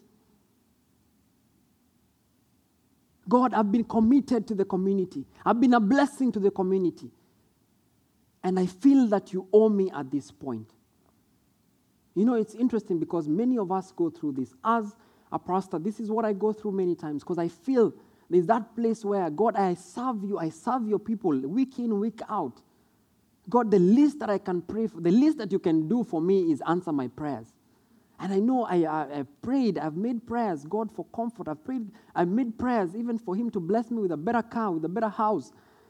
And all these things are to make me comfortable. But Jonah thought that he deserved God's blessings. The second thing we see is that Jonah was more concerned about his own comfort. Because in verse 10, then the Lord said, You feel sorry about the plant, though you did nothing to put it there. It, it came quickly and died quickly, but Nineveh has more than 120,000 people living in spiritual darkness, not to mention all the animals. Shouldn't I, God, feel sorry for such a great city? And I, I love how gently God deals with Jonah even as he rebukes him. You know, it's like God is inviting him to, into this space. It's like your boss inviting you into his office and say, uh, and even lowering his glass and like, come, come, let's, let's discuss this plan for a minute. Because you seem very concerned about this plan. Can we talk about this plan for a minute, Jonah? Let's, let's talk about it. Jonah, um, you didn't even put a seed in the ground for this plant to grow. Jonah, you, you, you didn't even water it in the first place for it to grow. You had absolutely nothing to do with this plant for it to get to where it was. Okay, let's, let's pause there for a minute. Let's, let's think about me. Let's think about God for a minute uh, um, and, and, and the city of Nineveh. The, the, the people of this city, I created them you know, the, the, the, animals, everything that is in this city, I created that. You know, the, the earth that gives them food and water, I, I created that. Jonah, shouldn't I be concerned about the cattle? And, and, and if I can be concerned about the cattle, Jonah, shouldn't I be concerned about the 120,000 people that I created? You see, those things that you're concerned about, you see, those prayers that we keep on making, that job that you've been praying for, that spouse that you've been praying for, that health, that provision that you are waiting on God for. All these things are good, and God is, con- is glad that you're concerned about them. But all these things are just but tools to help us spread God's influence in this earth. When our comfort, convenience, or safety begin to determine for us where, when, what, how we are going to serve God, then I suggest to us, church, that our focus has shifted from the giver to the gift. When we begin to ask for these things, when we begin to gauge how we're going to serve God based on our convenience, then our focus has shifted from God to the gift. All these gifts are simply tools to help you achieve God's purpose, to spread his influence across the earth and bring people back to him. This is what Jonah was sent to do. All he needed to do was to play his part to allow God to do his part. While I like those blessings, while I like praying those prayers, our prayer, my prayer should be Lord, make me passionate about the things that you're passionate about. Our prayer should be that of Lord, make me passionate about the things that you're passionate about. You know, it's very easy for Christians to do the Jonah thing. It is very easy for us to sit comfortably in our churches and, and, and, and, and wait for God to destroy all those sinful cities. It is very easy for us to enjoy sitting in the church, you know, enjoy our life group relationships, enjoy coming here and, and, and doing rooted, and, and just having fun. It is possible for us to do that and having church every week as the lost people, and we feel nothing as those who are around us continue to head into destruction. Who are your they? Who are your them? Who are those people that you're least concerned about? Who are those people that you're so indifferent that you really care nothing about? That even when you pray, you know, God, get them to heaven, but even when we're in heaven, I don't want them to be my neighbor. Who are those people? Who are, the, who are your them? It could be your sister, it could be your brother, it could be your wife or your husband. Probably it's even the person who's sitting right next to you right now. Who is your them? Lord, make me passionate about the things that you're passionate about. You know, we are not here to acquire wealth. We are not here to acquire education. We are not here to get married. All these things are merely blessings that God is giving us so that we can accomplish what He wants us to accomplish, so that we can do what God has called us to do. Unfortunately, my prayers, as I said, are often God, make me comfortable. God, bless me with more money. God, bless me with a nice house. God, give me this. God, give me that. Unfortunately, this has been a, my prayer. And many are the times when, as a pastor, I feel entitled to do these things or to even ask God of these things. But God's blessings, church, are too big for our pockets. God's blessings are too big for our pockets. If God decided to bless you today, you'll not even be able to contain the blessings. And God is saying that's not the point. This is not the point of Jonah's story. The point of Jonah's story is God's heart for his people. Like, yes, they are wicked people. I know they are, but I created them and my heart goes out to them. And God is asking today, my son, my daughter, will you be passionate about the things that I'm passionate about? Will your heart bleed for those who are lost? You know, the book of Jonah ends in chapter 4 and it ends abruptly. This, this, this story of Jonah just ends abruptly. It doesn't end the way we are used to. And, and if you can just put that up, Jonah chapter 4, it says, Then the Lord said, You feel sorry about the plant, though you did nothing to put it there? It came quickly and died quickly. But then in verse 11 it says, But Nineveh has more than 120,000 people living in spiritual darkness, not to mention all the animals. Shouldn't I feel sorry for such a great city? And that's how it ends. You know, we expect that it will come back and tell us, you know, um, Jonah repented, he was forgiven by God, and the people of Nineveh and Jonah lived happily ever after. And we expect a fairy tale ending. And there are a couple of reasons probably why this did not end. Maybe the writer got tired.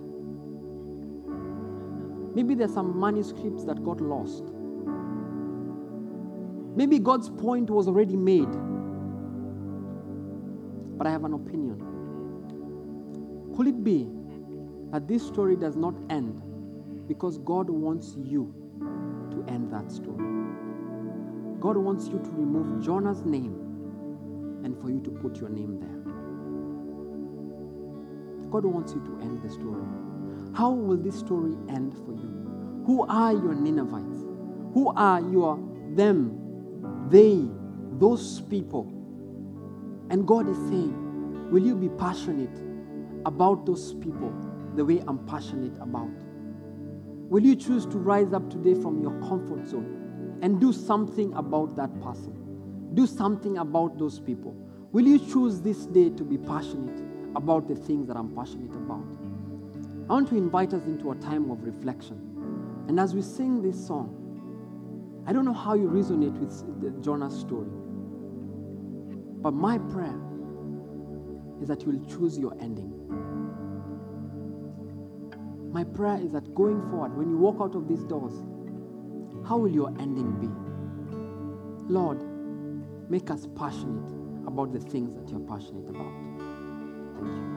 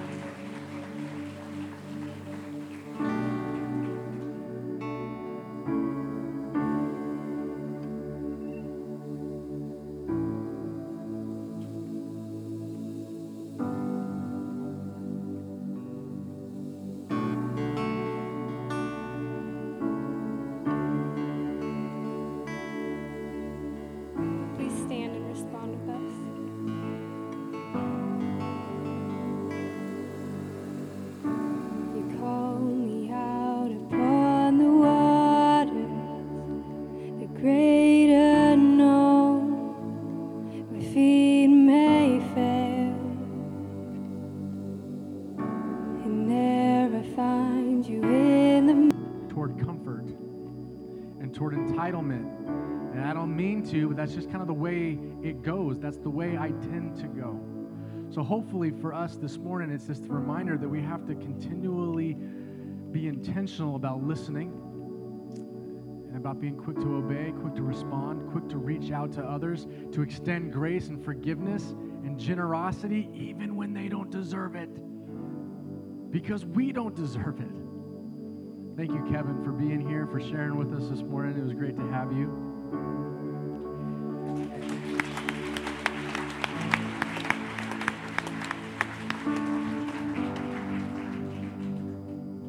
Thousands of miles just for us. We know, we appreciate that. Uh, next week, I'm continuing the series Reset, and I'm excited about this message. You'll see in your you'll see in your um, bulletins we have invites, three three invites in one. Do you see that little perforation? You can tear them, you know, hand them to more than just one person. That's like your server at lunch, uh, somebody that you know in the neighborhood at dinner, and a coworker tomorrow. You get to invite and bring them. also, next week, I'm going to be sharing about where we're going, uh, what it looks like God's doing in terms of our next space. Because we will be a church, we are a church, we will continue to be a church who always reaches out, who always welcomes in, who always extends God's loving hands and His grace to others in our homes, in our communities, in our neighborhoods, and we're just going to keep making room for our friends and family. So uh, I will make that announcement next week. Don't miss that. If you need prayer for any reason, we have leaders that would love to pray for you on the other side of that wall, so stop and do that before you go. But I want to say a simple blessing over you right now. May the Lord bless you and keep you, and may He cause you to be a little bit uncomfortable so that you will listen, so that you will follow, so that you will obey, and so that you will extend grace and love to the people even the people that you don't like. In Jesus' name, amen. See you next week.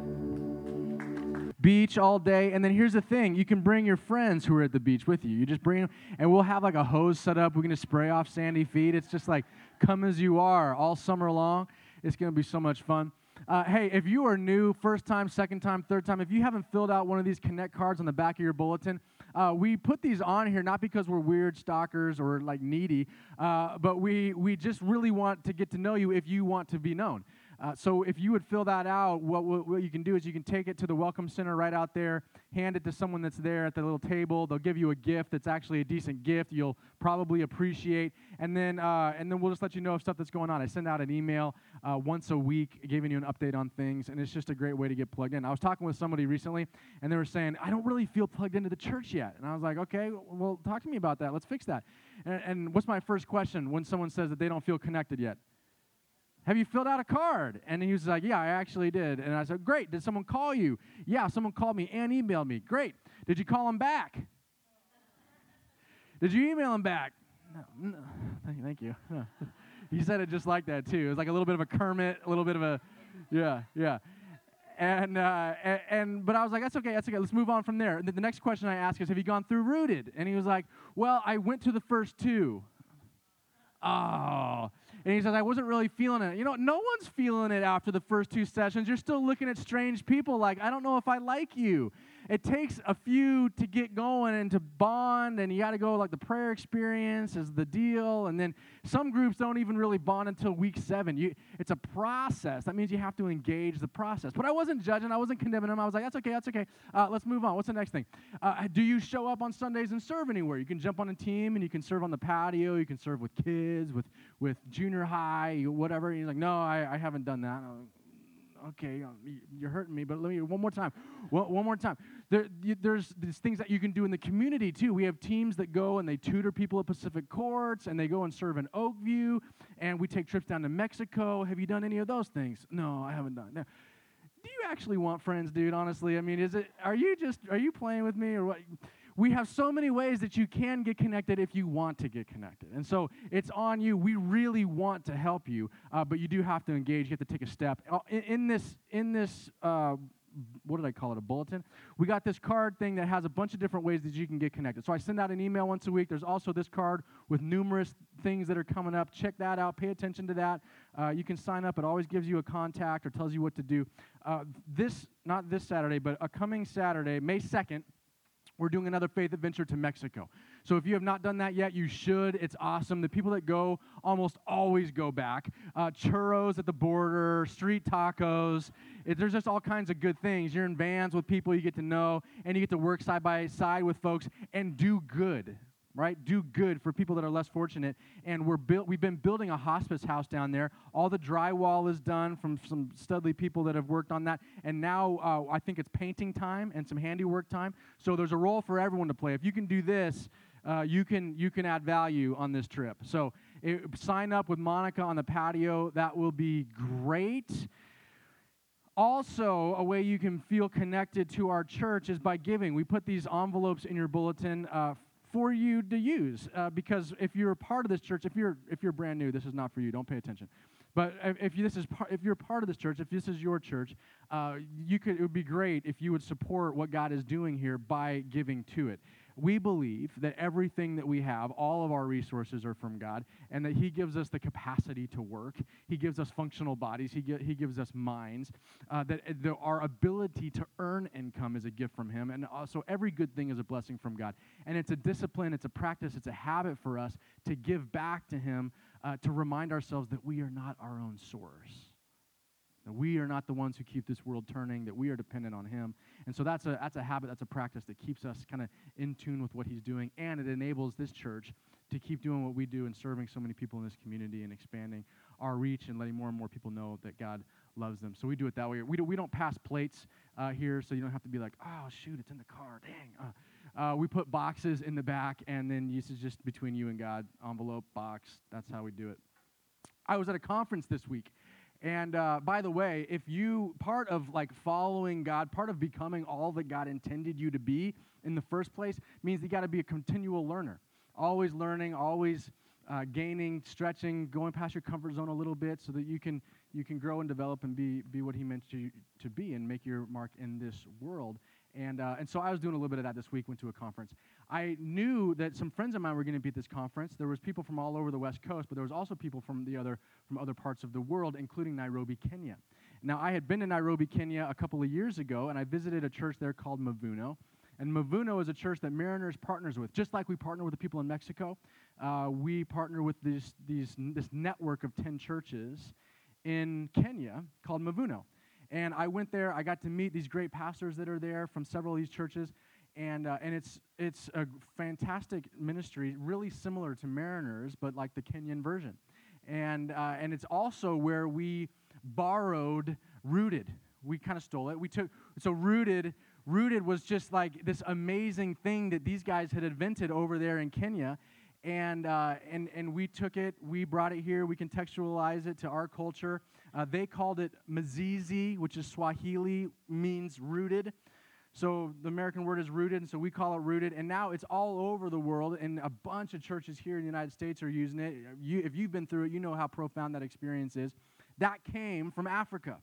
That came from Kenya. That came from Nairobi, Kenya. And it came from our friends uh, who are there and who are here this week because they were at this same conference. So I knew that my friend Kevin was going to be in town for that conference. And so I talked to him ahead of time and I said, uh, dude, I've been to your church. Could you come and could you speak at Mariners Church, Huntington Beach? Because I think that you have something that would really connect with our people. And it's similar, really, to his church in a lot of ways in downtown Nairobi, and he agreed to do it. I asked him, uh, which is a big deal, by the way, you're, you're going to love him, and I asked him to help me with his intro, and so he emailed me something, and I wanted to read it because I think it's hilarious.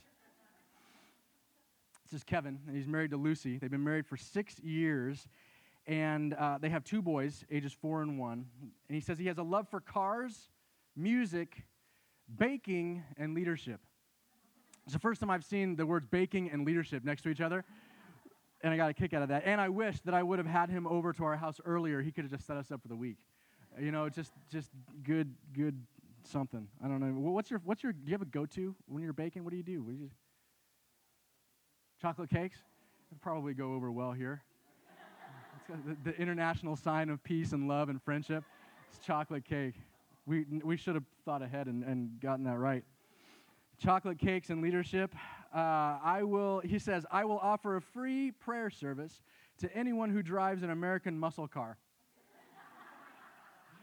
Do you know that there's a couple who was here this morning and they came back tonight in like a 66 Mustang just for you?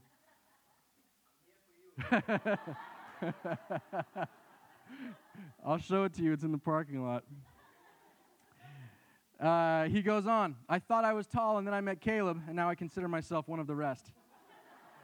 I, he still hasn't met Graham or our other. Uh, we have a guy in our church who's 6'11. Did you know that? Played pro volleyball.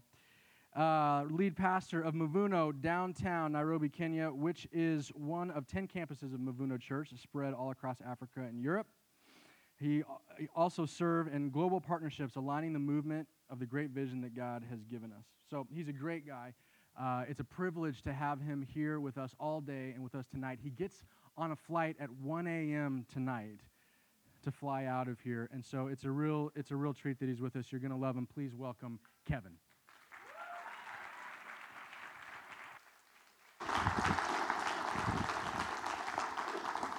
Awesome, awesome. I've been here the whole day and I really love this community. Um, Caleb, can we just swap for about a year? you go to Kenya, I, I stay here. I, I, love the beach, I love the ocean, and I love these people. Uh, it's really great to be here. But one of the things that has happened for me is that uh, uh, through the whole day, you know, throughout the whole day, I really feel like I'm at home because uh, the, campus that I lead in Nairobi, Kenya, uh, meets in uh, an auditorium exactly the same as this, you know, you know. So, so there are a lot of similarities here, only that there are more white people. Um, so, so, so, but I feel at home, you know. Uh, and then the other thing is that, you know, uh, in, the, in, the, in the African uh, uh culture, whenever you're invited to speak somewhere and, and you go with your family, uh, especially your wife, um, and you're not very sure how she compares with the average beautiful girl in the room, you usually just say, you know, I've come with my wife and she's somewhere sitting there at the corner uh, uh, and, and she's here to accompany me. But because the Lord has blessed me with a wonderful and beautiful woman, hallelujah, I'm going to ask her to stand up. Uh, uh, uh and that's, that's, that's Lucy, and, uh, and uh, we've been married for six years, as Caleb has said, and we have two wonderful boys, and uh, we just love uh, to be here. So thank you for having us. Uh, I'm going to just jump right into it. Um, you know, recently I, I, I, I, decided to go through one of the most popular stories in the Bible. You know, it's very interesting when you, when you read the Bible, and I encourage you as much as possible to read the Bible because you'll find very interesting stories in the Bible. You know, many times I've even told my congregation, I think the Old Testament can make an action movie.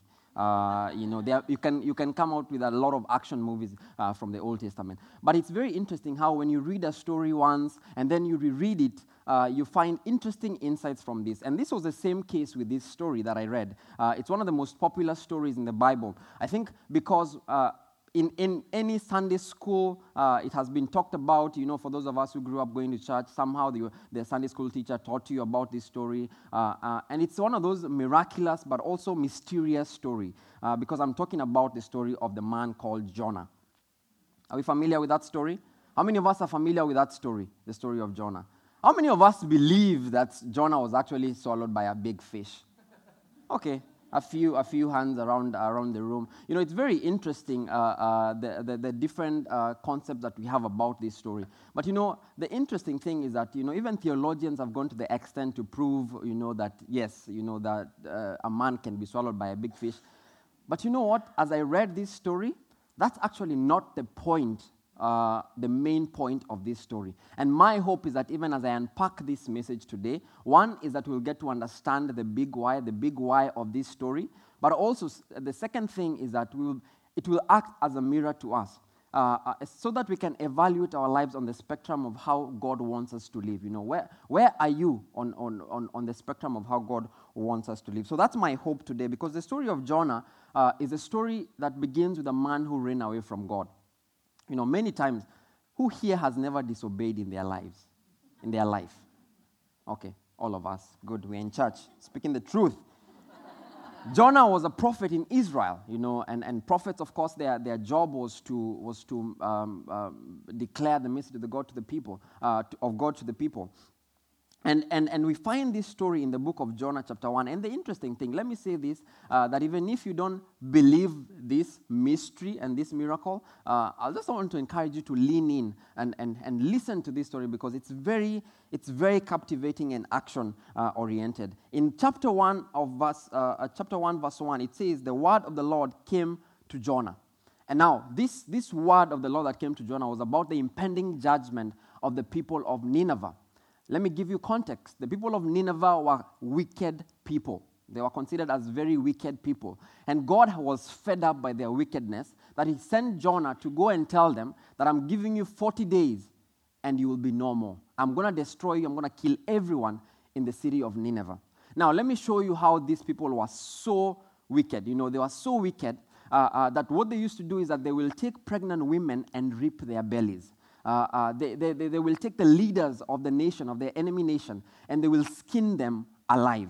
Uh, uh, they will take the warriors, you know, the men who are considered the warriors of the nation uh, uh or, or, of the enemy cities, and they will cut them into parts, you know, cut their hands, cut their, their heads, cut their legs, and then they will put all this in a huge heap outside the city so that it can act as a warning for their enemies. Just, just in case you want to attack them. This is what happened to the last guy who did that.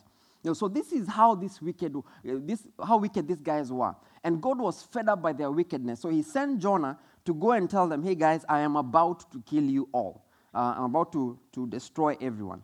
And don't we all just love sometimes, you know, in the story of Jonah, like, don't we all love to get a specific word from God telling you, you know, you're really, God, I really want to know whether this is the guy or not. You know, I really want to know whether this is the lady or not, um, and many other things. So However, Jonah decided to do the exact opposite. He's been told by God to do one thing, but then he does the exact opposite. And Jonah gets on a boat, buys a one way ticket to the opposite side. And he heads off to Tarshish, which was about 2,500 miles from where God wanted him to be. He was supposed to go to Nineveh, but then the guy gets on a boat and goes on the different direction to Tarshish. Is this guy serious? You can run from God, but you can't hide. So God was not done with him yet, you know, and he gets on this boat, and while they're on sea, the, the, the, the God, of course, there's this storm, uh, uh, and, the, and the boat, you know, uh, it, it's about to drown, uh, and, and, and, and the sailors are there. They're having conversation with Jonah, and they discover that Jonah is the reason why there's a storm in the first place. So what do you do? You get rid of the problem. Toss the guy off the boat you know and, and so they, they, they tossed him out of the boat uh, and, and after they tossed him out of the boat the, the sea becomes calm and while he's drowning god provides miraculously this big fish to swallow jonah. Now let's pause there for a minute because many of us have probably read this story you've come across this story. But how many of us have gone through those little storybooks for children and, and you have this idea of how the fish was inside how, how many of us have imagined how the fish was inside? You know, and, and, and I read, I remember when, when we were growing up and we were going to Sunday school, uh, uh, and there was this picture of Jonah that is still vivid in my mind of how it was this nice, clean vacuum in the, in the fish. You know, even there was one that had a lump in the fish. Uh, uh lamp in the fish. Really? And, and, and this is how it was. But how many of us thought that, you know, Jonah was in a five star fish? But, but the interesting thing is that all of us, I, I don't know about you, but it somehow, we always think that this was a nice place for him to be. So imagine with me for a moment what kind of place he was in the fish, how it was for him in the fish. Now, fish smell on the outside. you really don't want to imagine how it smells on the inside. I can imagine, you know, uh, it was slimy, it, it was dark, it was he was thinking uh, uh, uh, this guy was having seafood uh, inside there. And you can imagine even the fish is trying to even to digest him. Uh, so he must have been nauseated. It must have been messy in there. And you know what? While he's there, imagine with me what was going through his mind. Maybe what he said is that I'm done. It's over for me. You know, after all, I disobeyed God. I deserve this kind of punishment. I did disobey God. God told me to do one thing, I did the exact opposite. I deserve this kind of punishment. I deserve to be thrown off the boat. I deserve to be swallowed by a fish. I deserve to die like this. But there's an interesting thing that happens in chapter 2 of Jonah. Because Jonah does not give up. And while he's there, in chapter 2, we see the entry of his prayer. And he cries out to God desperately, saying, God, you know, and we see this jo- Jonah prayed to the Lord, his God, from inside the fish. He said, I cried out to the Lord in my great trouble, and he answered me. While he was in the fish, I called to you from the land of the dead, and Lord, you heard me. In fact, another, another version says, I cried out to you from hell, because in the fish it was like it was hell. And I pray that this can be an encouragement to someone today. That even when you're in that dark moment, that dark space, that dark season of your life where you can't see where you're going and even where you're coming from, where things just seem to be messy, your life feels like it's just smelly, everything is stinking, nothing is going as you, as you want it to, to, to go. My prayer and my encouragement to you is that you can still cry out to God desperately. That even when you feel that it is your fault, that you are where you are right now, my prayer is that this story will be an encouragement to you and you will feel that you can go to God and cry out desperately to Him. Because we see that after Jonah cried out desperately to God, what happens at the end of chapter 2 is that the, eh, God arranges for the fish to go to the shore and spit him out. And God answered the prayer.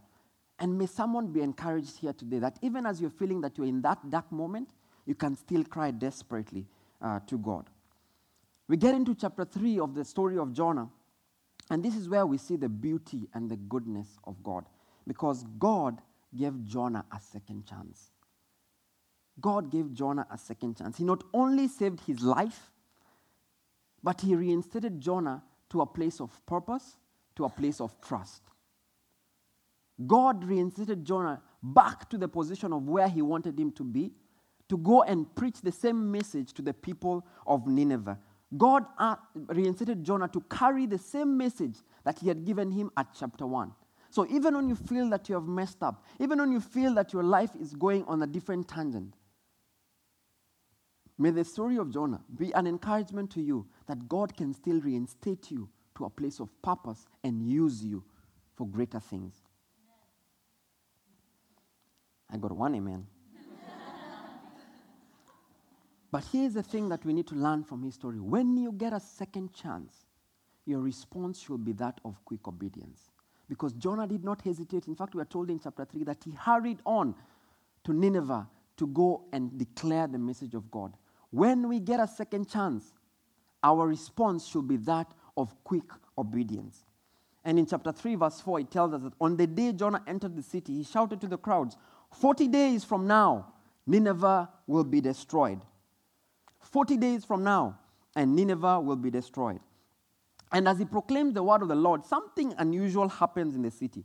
You know, all the people in the city, from the king to the last cattle in the city, went down on their knees, repented before God. In fact, the king declared a time of fasting and praying. He declared that everyone is to wear sackcloth. Uh, uh, uh, and, and they are going to go down in repentance. Even the cattle, they, they put on sackcloth even for the cattle. How ridiculous is that? Uh, but anyway, the king was at that place where he knew that, you know, this is our last chance. Perhaps as we cry out to God and ask for forgiveness, He might forgive us and have mercy on us. And this is what happens. And the amazing thing is that God changed His mind. God changed His mind as these people went down in repentance. The wicked people of Nineveh, God decided not to destroy that city, a city of 120,000 people. And God decided to change them. Out of one man's obedience, when finally Jonah decided to obey God and do what God was calling him to do, 120,000 people, their destiny was changed for eternity. What an amazing story. What a great ending to that story. I'm sure if I was like a Jonah, I would have been over the moon. I mean, God has used me and 120,000 people. How awesome will it be that at the end of this sermon, all of you stood up in standing ovation, clapping and shouting hallelujah because Kevin has done a great job. I will pat myself on the back. I mean, I will feel good. How many of us feel good when you, when you, when you, you close a business deal or, or when you do something that you consider significant and, and, and when you accomplish that thing, you feel good? And I'm sure Jonah must have been over the moon, ecstatic.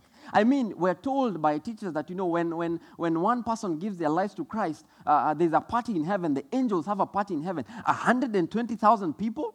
Heaven will come to a standstill. I mean, we'll have street bashes in heaven. That would be awesome just to have 120,000 people changed and, and now beginning to live for God. But that's not how the story ends. Because in chapter 4, where now this is where we get to the meat of the story. It begins in verse 1 by saying, But Jonah was greatly displeased and became angry. What's up with this guy? Do you feel like you just want to smack him? Like 120,000 people, God has used you, amazing. Hey, hello?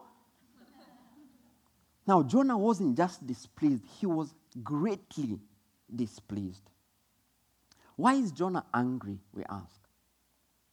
And I want to suggest to us it, is, it seems that he felt God was a bit too soft on very bad people. It seems that Jonah felt that, you know, God was going a little bit far. How can he forgive these people who are the, the, the murderers, the, the adulterous people of Nineveh? I mean, do you know, have you met the people of Nineveh? These guys are wicked. God I think you've gone a bit too far on this one. And you need to destroy this. These people are even the enemies of your nation, Israel, of your people, Israel. And this is why I think Jonah felt that God was going a little bit too far. And in some ways, maybe he had a point. In fact, to, to some extent, I agree with him. Maybe the guy was angry because I'm like, God, why would you save uh, such people? The reality is that for almost all of us, there are certain people whom we don't really feel anything for. We are indifferent when it comes to them. My parents divorced when I was about 13 years old. And, and my dad remarried and abandoned us. I have three siblings. And my mom struggled, and it was painful uh, because uh, uh, she didn't have anything. And she had to start from scratch, building from scratch after being married for, for 22 years. Um, it was painful for her. And, and I saw her go through the pain. I saw my brothers go through the pain. My sister was very young at that time, and, and she really didn't understand anything. But we struggled through that.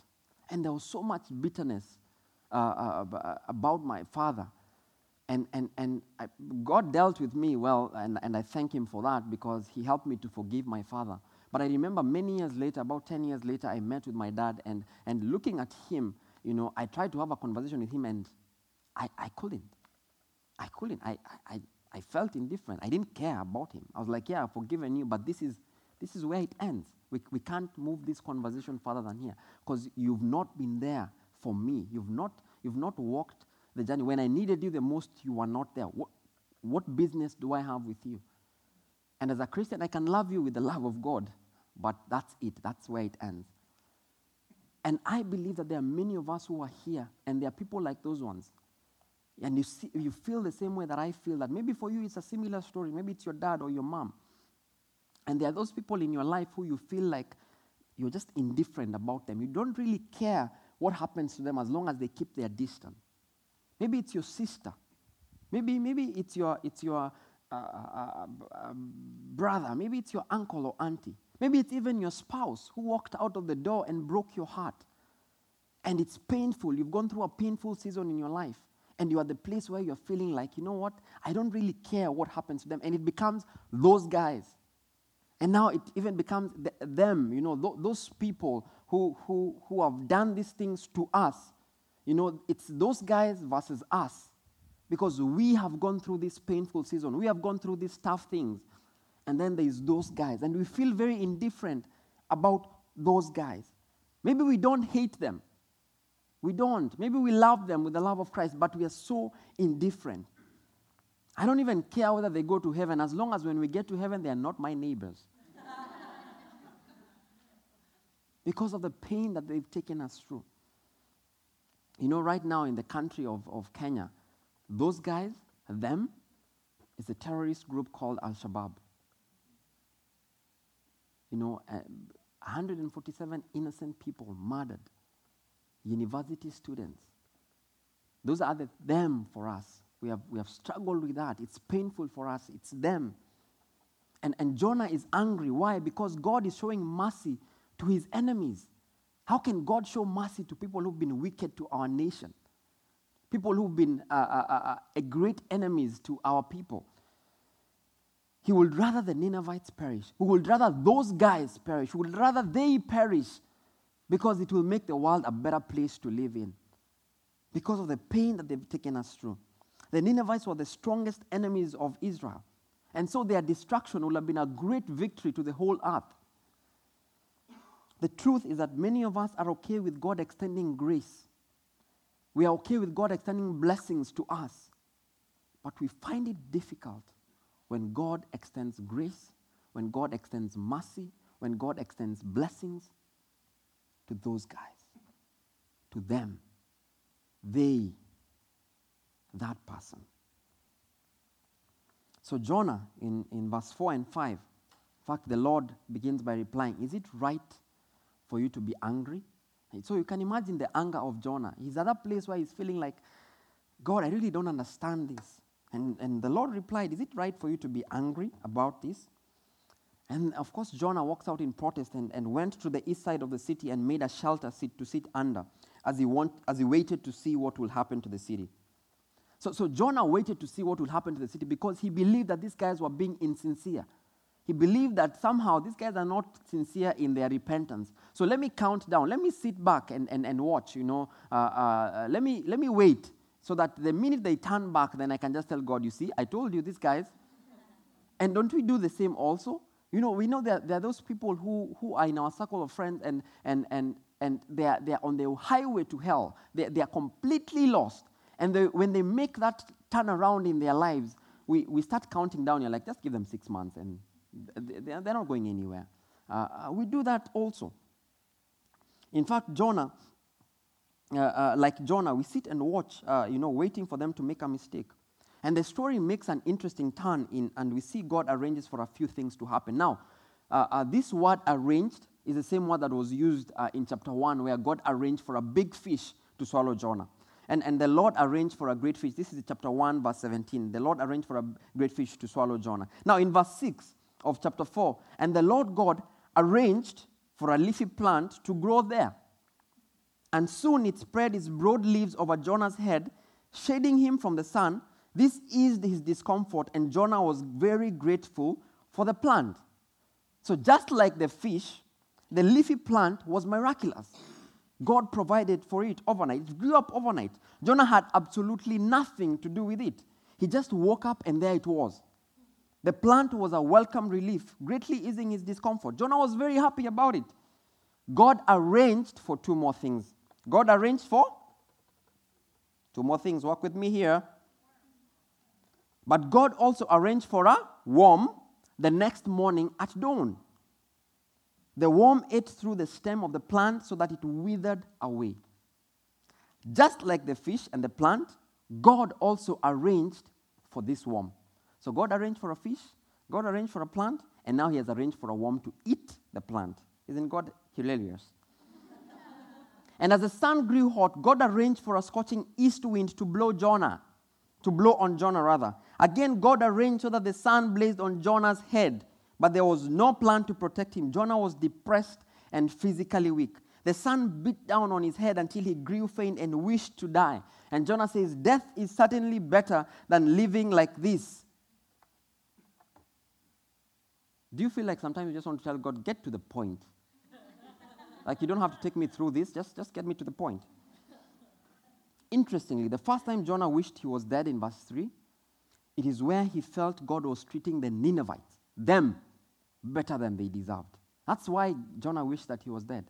And now, the second time, again, he wanted to die because he felt God was treating him only as they deserved. And here we get to the heart of the matter. Because in verse 9, God said to Jonah, Is it right for you to be angry because the plant died? Yes, angry enough to die. Okay. You know, the interesting thing is that what I learned from Jonah's story is that he was very honest with God. That even with his anger, even with the bitterness that he had towards these people, that he still went to God. He directed his anger to the right place. And I want to invite that, you know, even when you're in that space where you feel that you're angry, bitter, you're confused, that you can still be very honest towards God. You can have honest conversations with God. Two things that we learn from the story of Jonah. The first one, Jonah thought that he deserved God's blessings. Jonah thought that he deserved God's blessing. There was an attitude of entitlement in Jonah. Maybe Jonah figured that God had blessed him because he was a prophet. Maybe Jonah figured because, you know, he had served in the temple, he had gone to the temple many times, uh, then God, God really needs to bless me. Maybe Jonah figured that because I'm an Israelite, you know, I'm, I'm, I'm one of the people uh, from the nation of God, then, then God really surely should bless me. Maybe Jonah figured that because finally I have decided to obey you and do what you've asked me to do, then, then, then you should bless me. The least that you should do is bless me. Whatever the reason, Jonah did not question why this miraculous plant had come, but he, he, he, took, he took it as an acknowledgement of his worth before God. Things were merely going as they should. That's what Jonah felt, you know. I mean, God should just bless me because of who I am and what I do. And that's a lesson from Jonah's story that we so often miss. Some, sometimes we feel we have a right to receive blessings from God. Sometimes we feel that after all I have done for you, Lord, surely, surely I deserve no less from you. And, and so we find ourselves expecting that God owes us. God owes us health. God owes us provision. We find ourselves in that place where we feel that God owes me. You know, God, I've been serving you. I've committed to serve your people. I've committed in this community. And Lord, you owe me the health of my parents. And we feel that God, because I have served you for a very, many, for, for a very long time, I, I have given to this church, I have come here every Sunday and been a part of this church. God, why am I still single? You know, we get to the place where we feel like, oh, because I, I have I've been praying fervently, God, I've even done the things that I'm supposed to be doing, the spiritual disciplines. I have fasted, I have prayed, I've been a part of this great community. And we feel that, God, why am I, why am I still praying for a job? Why am I still praying for financial breakthrough in my life? God, the least that you can do is bless me and answer my prayer. We feel that God owes us. I've been so faithful, God. You owe me my blessings. we begin to think that our blessings are a compensation of serving God or of being faithful to God. Doing what God has called us to do, we feel that we deserve to receive his blessings. We see this from the story of Jonah. The second thing that we see is that Jonah was more concerned about his comfort. You know, and this is the attitude of apathy. And, and, and in verse 10, we are told, and the Lord said, You feel sorry about the plant, though you, you, you, you, you, you, you did nothing to put it there. It came quickly and died quickly. But Nineveh has more than 120,000 people living in spiritual darkness, not to mention all the animals. Shouldn't I, God, feel sorry about such a great city? And I love how gently God deals with Jonah, even as he rebukes him. You know, you know it's, it's as if he's telling Jonah, you know, come, come, come, let's, let's discuss this plant for a minute. It's like your boss calling you to his office and, and he lowers his glasses and he's like, Jonah, come, come, let, let's have this discussion. You seem very concerned about this plant, so, so let, me, let, me, let, me, let me have this discussion with you. Jonah, you didn't, you didn't put a seed in the ground for this plant to come out. You, you, you, you, you didn't water it for it to grow and become big as it did. Jonah, you had absolutely nothing to do with this plant. I provided the plant. Okay, as you're thinking about that, let's, let's think about me for a minute. Let's, let's think about me, God, for a minute. The, the city of Nineveh, I created them. All those people there, 120,000 people. You know, the, the, the, the earth that provides food and water for them, I created that. Should I be concerned about the cattle in the city? And if I can be concerned about the cattle in the city, shouldn't I be concerned about the 120,000 people in that city? So, John, I hear that you're angry about this, but think about me. I created these people. Shouldn't I be concerned about them? You see, those things that you're concerned about, you know, those things that we spend so much time praying for, you know, that job, that house, that spouse, that marriage, those things that we are praying for, the health, the provision, all these things are good. And God is glad that you're concerned about them. But we need to realize, and my prayer is that we shall realize this today, is that all these things are just but mere tools that God is giving us to extend His influence in this earth. The blessing of health, the blessing of, of provision. God is giving us those things so that we can be able to extend the influence the godly influence in this uh, earth. Recognize this one thing when our comfort, convenience, or safety begins to determine for us where, when, how, what, where, uh, uh we, why we are going to serve God, then I suggest to us that our focus has shifted from the giver to the gift. When we become more concerned about the, our safety, our convenience, our comfort, then our focus has shifted from God to our gifts. All these gifts are simply tools to help you achieve God's purpose. All these gifts are simply tools to help us spread His influence on earth and to bring people back to Him. While I like those blessings, our prayer, my prayer, must always be Lord, make me passionate about the things that you're passionate about. Our prayer as Mavuno Church should be God, make me passionate about the things that you're passionate about. You know, it is easy as Christians to do the Jonah thing. It is easy for us to sit comfortably in church. It is easy for us to come here every week and enjoy this community. These are very nice and cozy seats for us. It is easy for us to come here every week and enjoy our rooted groups. It is easy for us to enjoy relationships in our life groups and lose focus on the fact that there's a reason why God has placed us where we are. There's a reason why God has given you the privilege to listen to a message like this one. There's a reason why God has given you the privilege and opportunity to join in a community like this one that is changing this nation. There's a reason why God has blessed you because you need to be a blessing to others. We are not here to acquire wealth, Mavuno Church. We are not here to acquire education. We're not here to get married because, after all, when we get to heaven, that, those things are not going to be there. All these things that God has given you, they are good. They are very good. And God is glad that you're praying for them, and God is glad that you're concerned about them. But we need to realize that our focus should not be these things, but on the things that God is passionate about. And God is saying, if I created these people, if I'm passionate about the 120,000 people, if I'm passionate about you or them, if I'm passionate about those people that you feel indifferent about, shouldn't you be at least passionate about them? Lord, make us passionate about the things that you're passionate about. You know, unfortunately, our prayers are often, God, give me money for this. In fact, my prayers have often been that. God, give me money for this. God, make me comfortable. You know, being a pastor, it's, it's, it's difficult because sometimes you come to God and you're like, God, I've served your people. I serve your people week in, week out.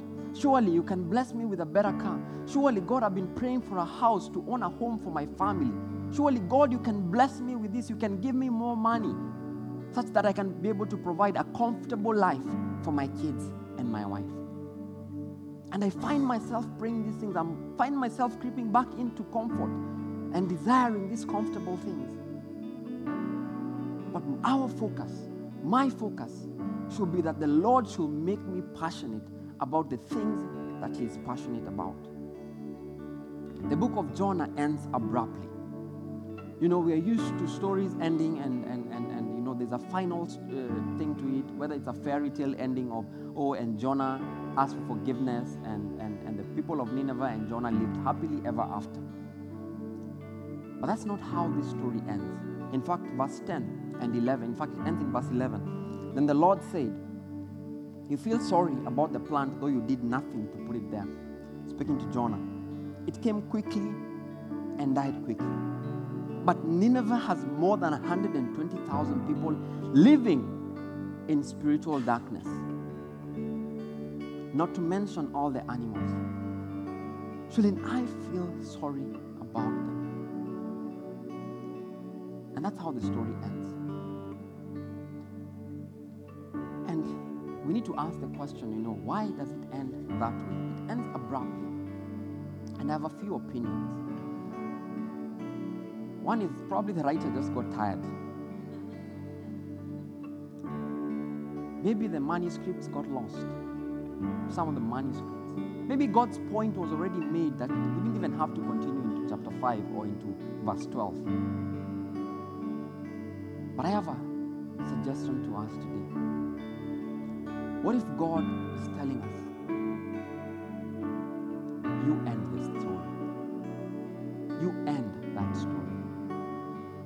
What if God is telling us, remove Jonah's name and insert your name there? Could it be that God wants you to end that story? How will that story end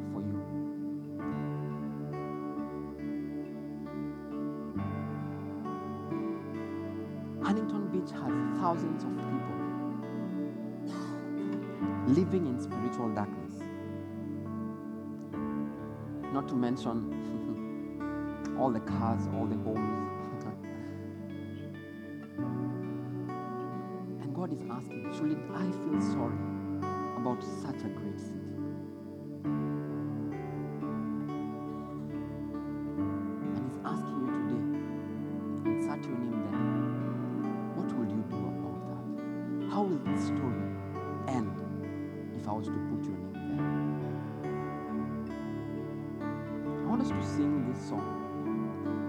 Invite you into a place of reflection. How does this story end for you? Will it be one where we creep back into our comfort zone, into our convenience? Or will we choose to stand today and say, Lord, make me passionate about the things that you're passionate about?